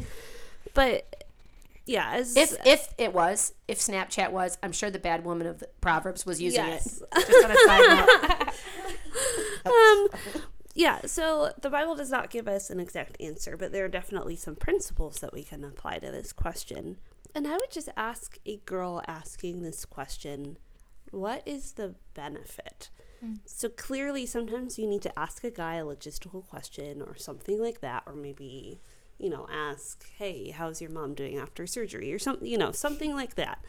But if you're just chatting with a guy via text or Snapchat, you need to ask yourself, what is the point? It's very different than talking to them in person because it is unseen by anyone else. There's no accountability. Mm-hmm. Um, there's no one saying, hey, I don't think you should have said that to this person. I think you're being too flirty. Yeah. And there's so much room for miscommunication mm-hmm. when it's not face-to-face. You might think that he likes you when he really doesn't. Or you might think of him as just a brother, just a friend, but then he likes you and thinks that you like him. So I just really don't see the benefit to mm. that. It's yeah. A good, that's a good question to ask. What's the benefit? Right. Yeah. Yes, communicating with guys is definitely more of a gray area. It's certainly not always wrong. Keep in mind that we are much bolder to say things through a screen than we are face-to-face. Yes. This can quickly lead to sin or just unnecessary idle chatter, or easily leading a guy on that we have no intention of pursuing a relationship with, especially Snapchat, since those disappear after a short amount of time. Remember how I said earlier that the Bible warns us that sin is crouching at the door, so why would we give it an opportunity to rule over us by carelessly utilizing tools that encourage it? So, again, showing my age, when we talked to boys, I had a telephone. Yeah, yeah, yeah. We did maybe, not have Snapchat. Maybe it had a battery and you could move it around the house, yeah. But if a boy was going to call you or you were going to call a boy, you could get their dad on the phone. Yeah. You could get their mom. You could get their siblings, and everybody knew about it. So when everyone has their individual phone or iPod or whatever, you can keep stuff quiet. And so even in the beginning with our with our teenage girls, we would say, like, have a conversation if you were willing at the time of day, or that they would answer the phone and get dad, you know. Yeah. Those kinds of things I think were helpful to to them to yeah. to question, is this a good motive? Because even, you know, asking your mom how she's doing with surgery, maybe your motive is to then flirt with them, and it's right. very, that's, oh, yeah, that's like, a very I care nice so much. Do, yeah. But, yeah. you know, you're pulling on that. Then other people are aware. Yeah. So other people are aware if you're asking yeah. really nice questions and those kinds of things. And that keeps it something that can be very private or hidden. It keeps it more open. Yeah. Actually, when I was um, very young, we had something called a party line. Anybody has ever heard of a party line? I've heard of it. Okay. Of it. We had a party line. I lived in the country, and that meant that you had a phone number, you had a number, and like all my neighbors had the same number. Oh, wow. And oh, wow. you had to, you could pick the phone up and be listening to someone else's conversation until they were done. Then you could use the phone, and it was my neighbor. So did that, you do that, Julie? Did you listen to other people's conversations? I did not. Okay. But, you know, you'd pick it up and you could hear them talking, and you would wow. hang it up, and you could hear people doing that when you were doing it. So yeah, Yeah, and if so. I'm being honest, as someone who grew up with, or I didn't grow up, but as someone who had Snapchat while I was in the dating world, it was never used for good. Yeah. It just isn't. It was always flirting. Yeah. Yeah.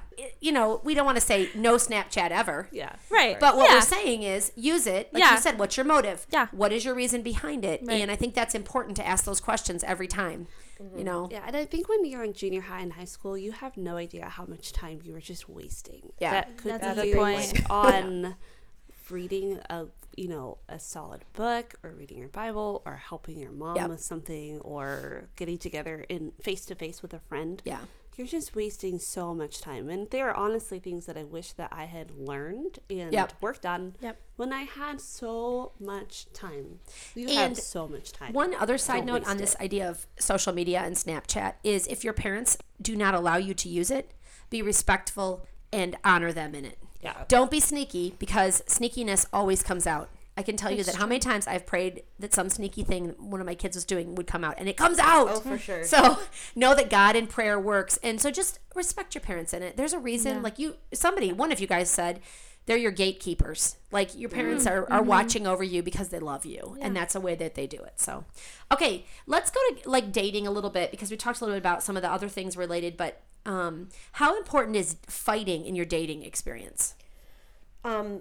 It will lay the foundation for your marriage, other than Christ. So you must learn to fight in a productive way. Okay, can I stop you for a second? Yeah. Because when I think of fight, I think of like an all-out yelling battle. Mm-hmm. Are you just meaning conflict? Like different opinions? I think, yes, I would say I'm starting smaller in conflict, but if yeah. you can't work through conflict, yes. when you do get to the fight, then it's absolutely not productive. Yeah. So you need to work through conflict productively. If it gets to the point of fighting, at least there's hope that that there will be some sort of fruit from it. Like fruit requires death and pain yeah. and sometimes a ripping yeah. away, especially if not in dating but in marriage, like you are one flesh. So mm-hmm. when you are fighting, you're ripping apart your own flesh. Um, yeah. So you know, if you're not working through these things within dating and engagement for sure, then, you know, you can't, it, it's not helpful in your future marriage. So conflict will be there. Are you learning to deal with it in a godly mm-hmm. way? That's a good, that's a really good point. I yeah. think also it should be said that that that does not mean that you should be fighting all of the time right. in your dating experience. Like yeah, if that's you, a big red flag. yeah, red flag. Yeah, so like you should not be yeah. constantly fighting. Mm. That's not a good thing. No, it is just a piece. It's just like all the other little pieces yeah. we've talked about in, mm-hmm. in the big picture of dating. Okay, so I know that um, a girl wrote, I know that prayer is super important because God calls us to pray. Is it okay for my boyfriend and I to pray together? I'd say, again, you know, prayer is one of those things that you absolutely want to be doing in your marriage. Um, so it's also important to realize that it is one of those things that is very intimate. So, you know, it is something that does need to be guarded and built upon as your relationship grows in seriousness. So practically, I would say, you know, pray as you would with a sibling or another Christian peer of the same sex. You know, pray for meals or for travels and things like that. Not just saying, hey, that those things are insignificant or light, but it's something you need to grow in so that you're not just jumping straight into emotional, spiritual vulnerability just because prayer mm-hmm. is good. Mm-hmm. So if you can ask how to pray for the person, but that doesn't necessarily need to be praying with the person mm-hmm. or, you know, before you entertain the idea of like a long and intimate prayer of the heart, um, then I would be really cautious just to pray for the other person before you're getting into this like one-on-one. Yeah, this is, um, I personally think prayer is a really intimate thing in marriage when you're mm-hmm. praying. Just like if you're praying in a Bible study, you really get to know women. But then when you're praying one-on-one with your husband, it's pretty powerful. Mm-hmm. And I think this is the same thing that we talked about in regard to boundaries. Like, I think the closer you're getting to marriage, maybe those things can come in.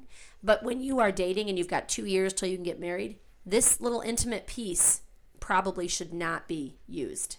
But I like how you're saying ask how you can pray for them. Certainly pray for your boyfriend, right? Like don't right, say, well, I'm not, nope, can't do them. That. Right. Maybe every prayer request is to have a great day. Then you're like, wait a second, right. That's really not a good idea. Right. You do want to know yeah. spiritually where that person is at and how they communicate with the Lord. But one-on-one intimacy is probably one of those things you need to think, oh, is that a boundary? Which is yeah. just helpful. Like yeah. sometimes yeah. we just don't even think. Yeah, that's, that's right. Point.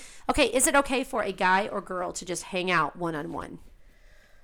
Okay, I seem to like have all these questions, but let me start with this. Um, I I don't believe all dating can happen in groups, especially if you're college age. Um, that said, obviously, again, boundaries, you need to be wise because much of dating can happen in public places. So there are so many other factors involved. So if it's not a dating situation and you're just good friends hanging out, I'd say that is unwise. Because never are a guy and a girl just really good platonic friends hanging out, because at some point one of them will have feelings and that becomes messy. But I'd say especially if you're you're older, like I, it's kind of silly to think you could never, you know, get to know a person. But I would also advise public places and things like that mm-hmm. where other people are around, not where other people have to be with you, but just right. around is helpful right. as things start. Yeah, and again, I would go back to that question, what is the benefit? Mm-hmm. Is it actually going to be good for you to be hanging out with a guy one-on-one? Um, or is it just going to, again, lead to miscommunication about each other's feelings and that type of thing? But I guess you also don't want to do the complete opposite and say, I can never talk to someone of the opposite mm-hmm. sex. I can right. never, ever spend time with them, you know, alone in some random situation. You know, you have to find that middle ground. Right. Again, not being legalistic. It mm-hmm. is okay to be friends with, you know, people of the opposite sex. It's totally fine. Sure. But just, you know, be aware yeah. that you need some discernment, like what Allie was talking about. I had a I had a friend once who um, all of a sudden realized that she had been spending time with this guy, and they were friends, and he was in our friend group. And she would spend time alone with him a lot. Like they, they enjoyed things together. And she developed a strong love for him. Hmm. And he had no idea. And then she realized what she had been doing for like, I'm not I'm te- not teasing you, like two years straight. Yeah. When he was like, you know, I want to I want to tell you something. I want to talk to you about something. And she was thinking, this is it. And then he talked to her about another girl in our group that he was really liked oh, and, was, wow. and had asked her out, and what do you think? Do you think this? And it was just so heartbreaking mm-hmm. for her.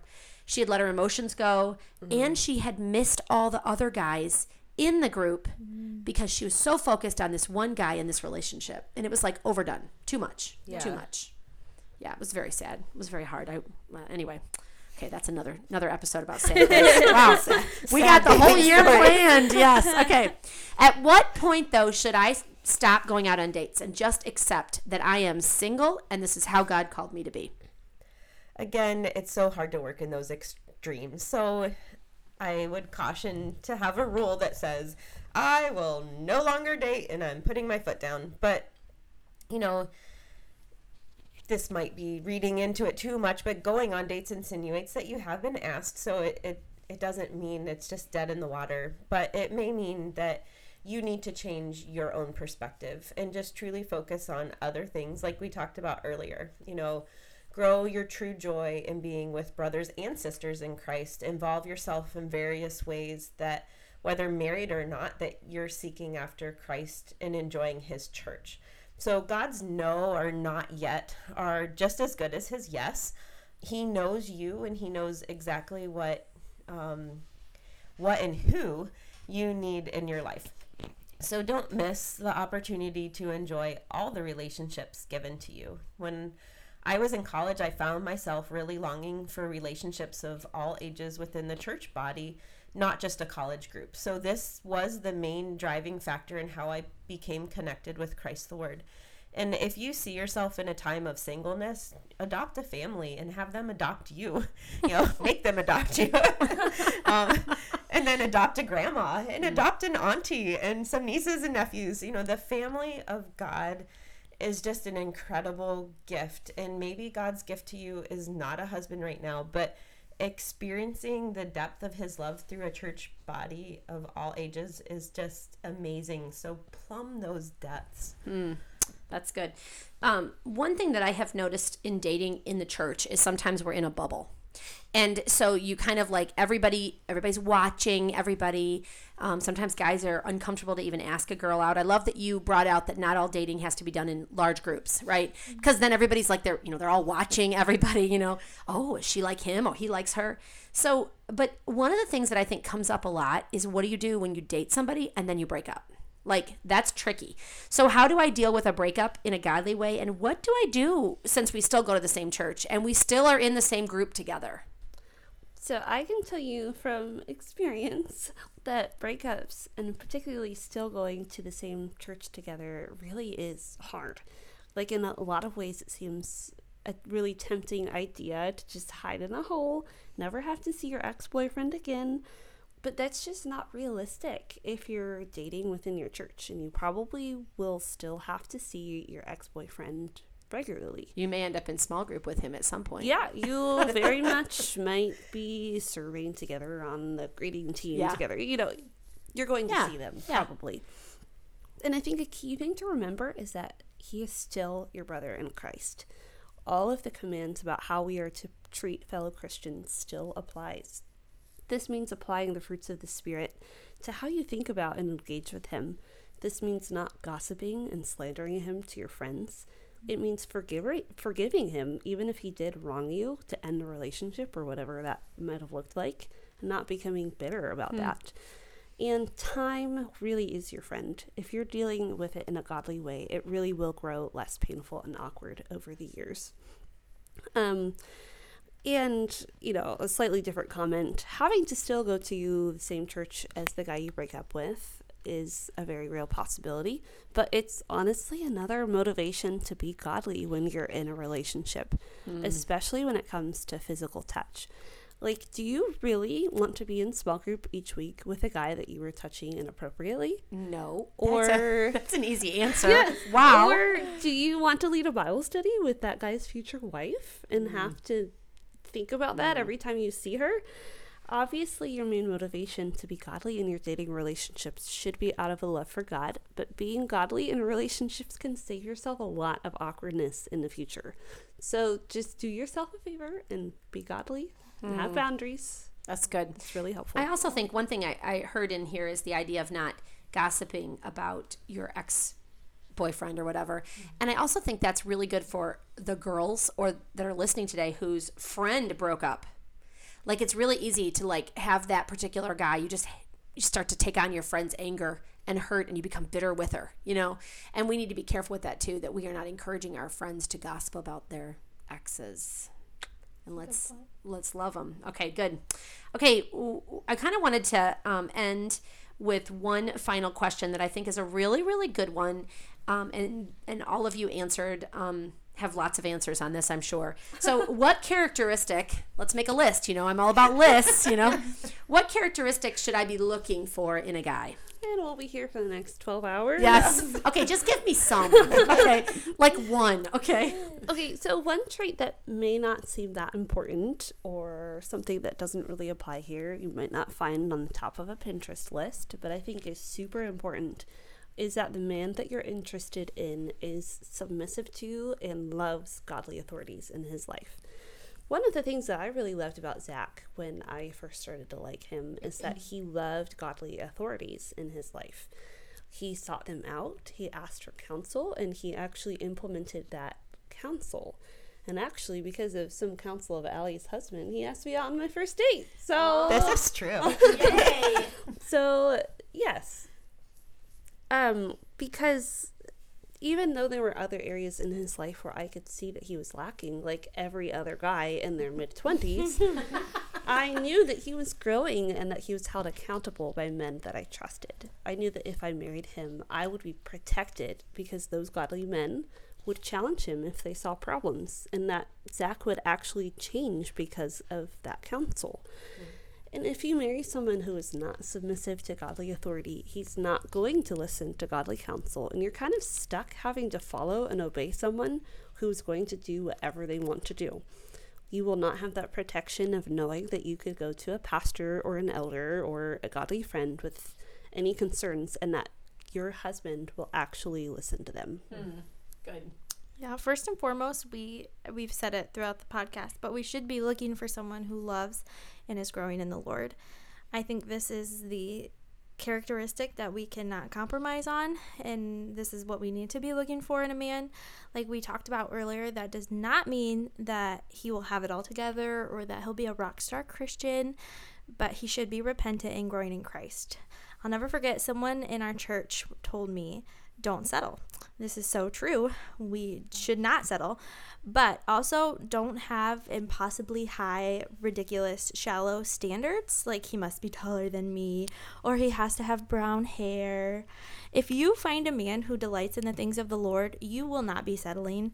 Again, that's not to say that some won't fit better than others.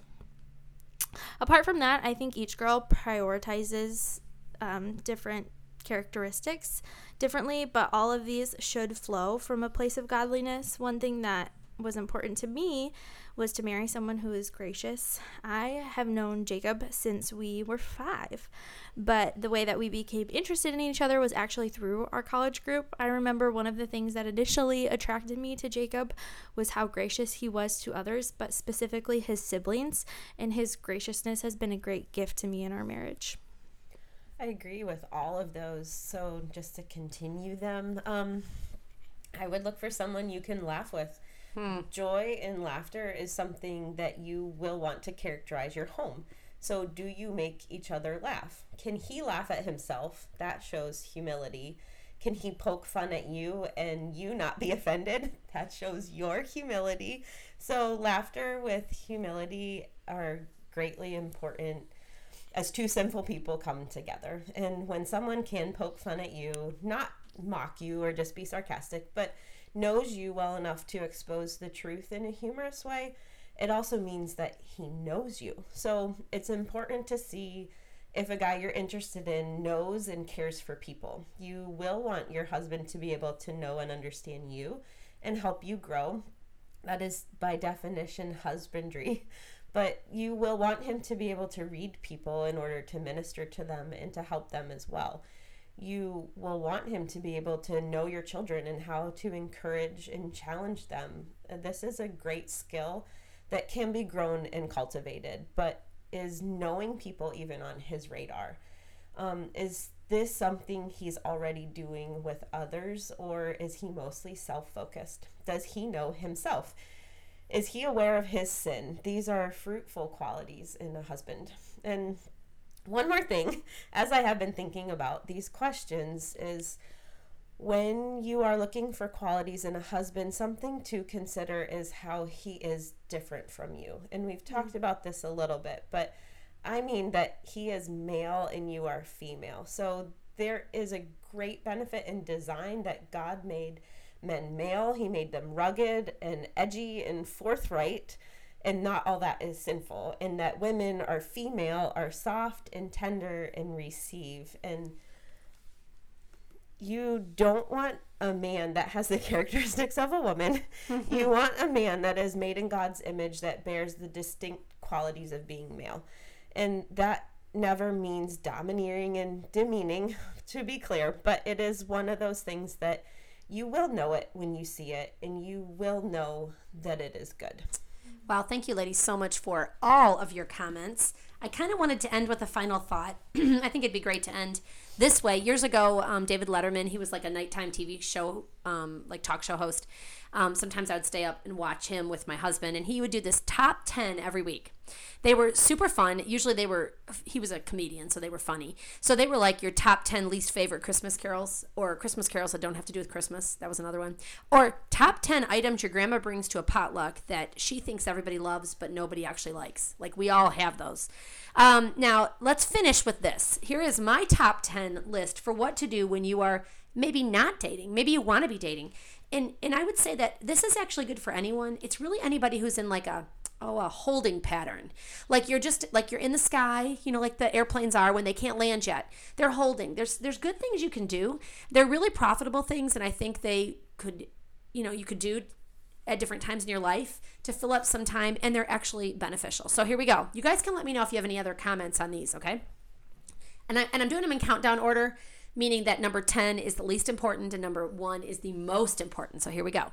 Number ten, develop a hobby. Learn to ski, start watercolor painting, learn to crochet or knit, right? Start running. I don't know why anybody would start running, but if that's what you want to do, run. Okay, sorry to all the marathoners out there. But like do something, right? Learn a hobby. Did you did you learn a hobby, Rebecca, when you were single? Yes, I um I'm assuming you mean music. Yeah, I was thinking yes, that, but yeah. But it's important to learn things when you're single, because when you get married and have kids, you don't have as much time. So if I was yeah. trying to learn music now, I just wouldn't. Like, yeah. I wouldn't know how to play, you know, Three Blind Mice. Yes. Because it's hard. Like me. That's what I can do. It's hard to get into a concentrated time yes. when you were learning things. So it's not to say it's impossible, but just if yeah. you start earlier, it's easier to add on. All right. Okay, number nine. Work hard at what you are doing, whether it's school or a job. Do it well, study well, do your job well, be an example to others to work hard. Did you work hard, Hannah? No. You yes, know. I'm just kidding. What did you do before you dated Jacob? I was in school, and I also worked full-time. I had a forty, forty-minute commute to school, so I was staying very busy. Yeah. But that is, like Rebecca was saying earlier, when you're single, you have that opportunity to work Uh, to be diligent and industrious mm-hmm. that you just don't have. Different kind of industriousness. Yes. When you're a mom. Yes. Or when you're married. Right. Okay, number eight, read or listen to good books, podcasts, or sermon about other things than singleness or dating, right? Mm-hmm. I'm glad you listened to this podcast today, so that's good. But learn about theology. Learn about how to grow mushrooms. Read a classic novel.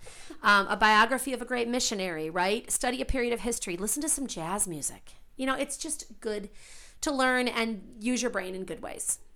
Uh, number seven, learn to cook, organize, and clean well. I, I really believe these are so important skills for you, whether you are married or you are single or you are a mom of ten kids or you're a mom of one. I really think these are really important. This is just normal life. Um, if you are not at home, like you don't live at home anymore, you are out on your own, you have your own house, you have your own apartment, make dinner every week, you know, a couple times a week. Practice those skills. You know, even though you could easily get by with eating a yogurt, take time to learn how to make some of those things. If you are still at home, help your mom do that stuff. Like, commit, I'm going to make dinner once a week. I mean, if if you had, if I as a mom have five kids and they each made dinner once a week, I'd never have to do it, you know? But seriously, learn learn those skills while you're at home. Practice keeping your space clean. That sounds really dumb, but it's the same thing that you said, Rebecca, earlier, that how you are now is how you will be. And so practice those things now, you know? I think habits are formed in the mundane times. Allie, did you learn to cook before you got married? That's a funny question. Okay. Cooking's not my best quality. I enjoy it. If someone were to give me a recipe and say, yeah, cook this, I don't like the decision making in it. Um, you know, so however, I would say I was, what was required of me growing up was just to be diligent in my studies. So I nice. didn't do a lot in my own home. So when I did move out and go to college and was a single woman on my own, those were things that I knew of, but I didn't practice yeah. Yeah. except for myself selfishly in my home. So to do it for a roommate or to do it, you yeah. know, in those circumstances, it was a great time for me to learn a yeah. lot. And yeah. with that, then as I became involved as a college student within the church, I quickly learned a ton from being around other women yeah. and in their homes and in their small groups and things like that. So again, branching outside of just the college group and getting involved with women and mothers as I was dating and then was engaged was probably paramount to That's my awesome. Growth. Yeah. yeah. And that actually leads us into number six, which is if you're in a holding pattern right now, spend time with people in all walks of life. Hang out with a mom and her little people at the park. Take a junior high girl out for ice cream. Read with someone's homeschool kids or any children, really. I love to read with kids. Hang out with a person like in your thirties, forties, fifties, sixties. Ask them questions. Ask them to teach you how to do something. I think that's really cool, like bake bread or crochet. Seek out people who are lonely or those who seem to lack friendship. We have this kind of cool thing in our city called the Coffee Quest. You can go to all these different coffee shops. I mean, it's completely a marketing tool because you spend, you know, eight bucks at every spot giving your getting your fancy coffee, and then at the end you get like a, you know, t-shirt that costs eight dollars. You know what I mean? But but make a people quest this year, right? Go visit different people in different walks of life. Yeah, and I think there's a lie that I believe a lot that, oh, this person doesn't want to spend time with me. This person is too busy. But I know I've had people, you know, reach out and say, hey, do you want to go on a walk to a park? You know, younger yep. women. And I'm like, yeah, so I'd love to. Like, I do have the time. So just ask. Yeah. And, you know, people love spending time yep. with you. And yep. it, it's going to be fun. Yep. Okay, we've, we've said number five already, but I'm going to reiterate it. And that is be active in the body of Christ, in your local church. Attend your worship. Go to Sunday school if your church offers it. Like, be there. Participate in Bible studies. Join a small group, life group, core group, people group, whatever they're called, right? Serve in the nursery. Um, help with kids programming, whatever it is. Be a greeter. Make coffee. I mean, these are just all really, really wonderful uses of your time. I often wonder what people do if they don't participate in the body of Christ, you know? I would add to, just because this podcast is about dating, to make sure that your intention in serving is not to attract a guy. Mm. That is not a good... Serve God. Yeah, not serve serve God in it. Don't try. Don't be yeah. doing it too. Yeah. That's not what Julie's saying. Yeah, no. But it is, it's just a good use of your time. Exactly, you know, to yeah. do that. Yep. Okay, number four. This is one of my favorite. You can become a podcast host. Learn to be an interviewer and ask questions. Allie referenced this earlier, and this is such a good idea. Make a list of questions that you could ask. Put them on your phone. Go back to it. Don't be afraid to open it up when you're sitting. You know, you can do it on the side. And ask, talk to girls your age. You know, ask questions to women who are older. Talk to girls who are younger. Talk to guys. Ask questions. Asking questions opens the door. Not only when you ask a question, nobody usually leaves it like laying there and no one answers, you know? So it's good, and it allows you to get to know them. And actually, doing this can be sort of a practice for your beginning dating, because you learn that's how you get to know somebody, is ask them questions. Number three, I think this is an important one. Rejoice with your friends. Do fun parties. You know, like recently, um, I knew a group of young ladies at our church who had a Galentine's party. They got together and they hung out and they just celebrated anyway. Like, they weren't dating people, and that's okay. Uh, have a mug exchange at Christmas. Do a summer picnic. Have make a pot of coffee in the morning and some scrambled eggs, and have, you know, some friends over for for breakfast before work or before class in the morning. You can have fun even when you're not dating someone. Also, a really important part about this idea of rejoicing with your friends. Rejoice when your friends are dating someone. Celebrate their engagements, their weddings, their first babies. You may not want to do this, but don't let yourself become bitter because others have good things. Rejoice with those who rejoice. And of course, mourn with those who mourn. You know, I think this is just a part, it's biblical, it's a part of life. And what a sweet, a sweet woman who can do that. You know, yeah. who hasn't had their baby, but they're planning other people's baby showers. You yeah. know, it's just, it's so sweet. And God yeah. really is honored by that. And nobody wants to hang out with someone when you're getting, I'm sure this is true, you're, you have something good happening in your life and you're always with a Debbie Downer who's always like, well, I'm glad that's happening to you. Mm-hmm. You know, it's not happening to me. Like, we want to celebrate, you know, yeah. and that's important. All right. Uh, number two, um, pray. We discussed this already, but um, pray for you to trust God's plan and his sovereignty. Pray for your family. Probably at this stage in life, your mom and dad probably need some prayer. They're probably taking care of their parents, and that's hard. I'm telling you that right now. Pray for your brother and your sister-in-law, your sister and your brother-in-law. Like, I don't know who's in your family, your cousins. Pray for your friends. Pray for that mom at church who you know has a scary pregnancy in front of her, and tell her you prayed for her. Um, pray for the widow. Pray. F- I mean, there's so many people. Pray for the lonely girl at work. Like, this is a time to use your time wisely. Build this habit. I mean, I'm forty-nine and I'm still working on building this habit more. Yeah. So it, it it's good to be in prayer. Okay, our last one, number one, which has been the theme of this podcast, I have to say, and that is grow in your love and knowledge of God. I heard this over and over through what you three said. Read your Bible, pray daily, study a passage alone, you know, memorize a verse.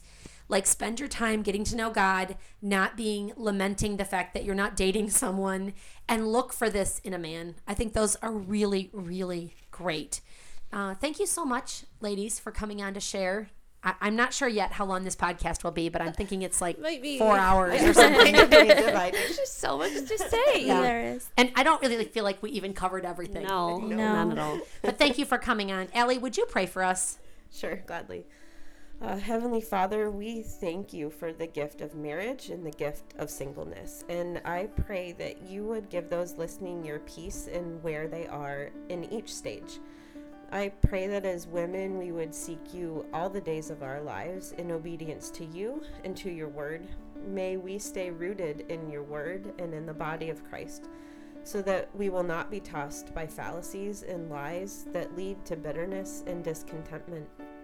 Give strength and joy to each of the women listening, that they themselves may be encouraged, mm. or that they may be equipped to encourage others. We thank you for your example of love and your picture of marriage through Christ and the church. Regardless of the stage of life we are in, may we all grow deeper in our relationship with you and committed to the local body. In Jesus' name, amen. Amen. Next week, we will be hearing about faithful discipline with Sharon Arndt from our Mom to Mom ministry. It is going to be a great conversation. Um, remember, when everything around you is shaken, you can stand unshaken because of our rock and our fortress, because of God. Until next time.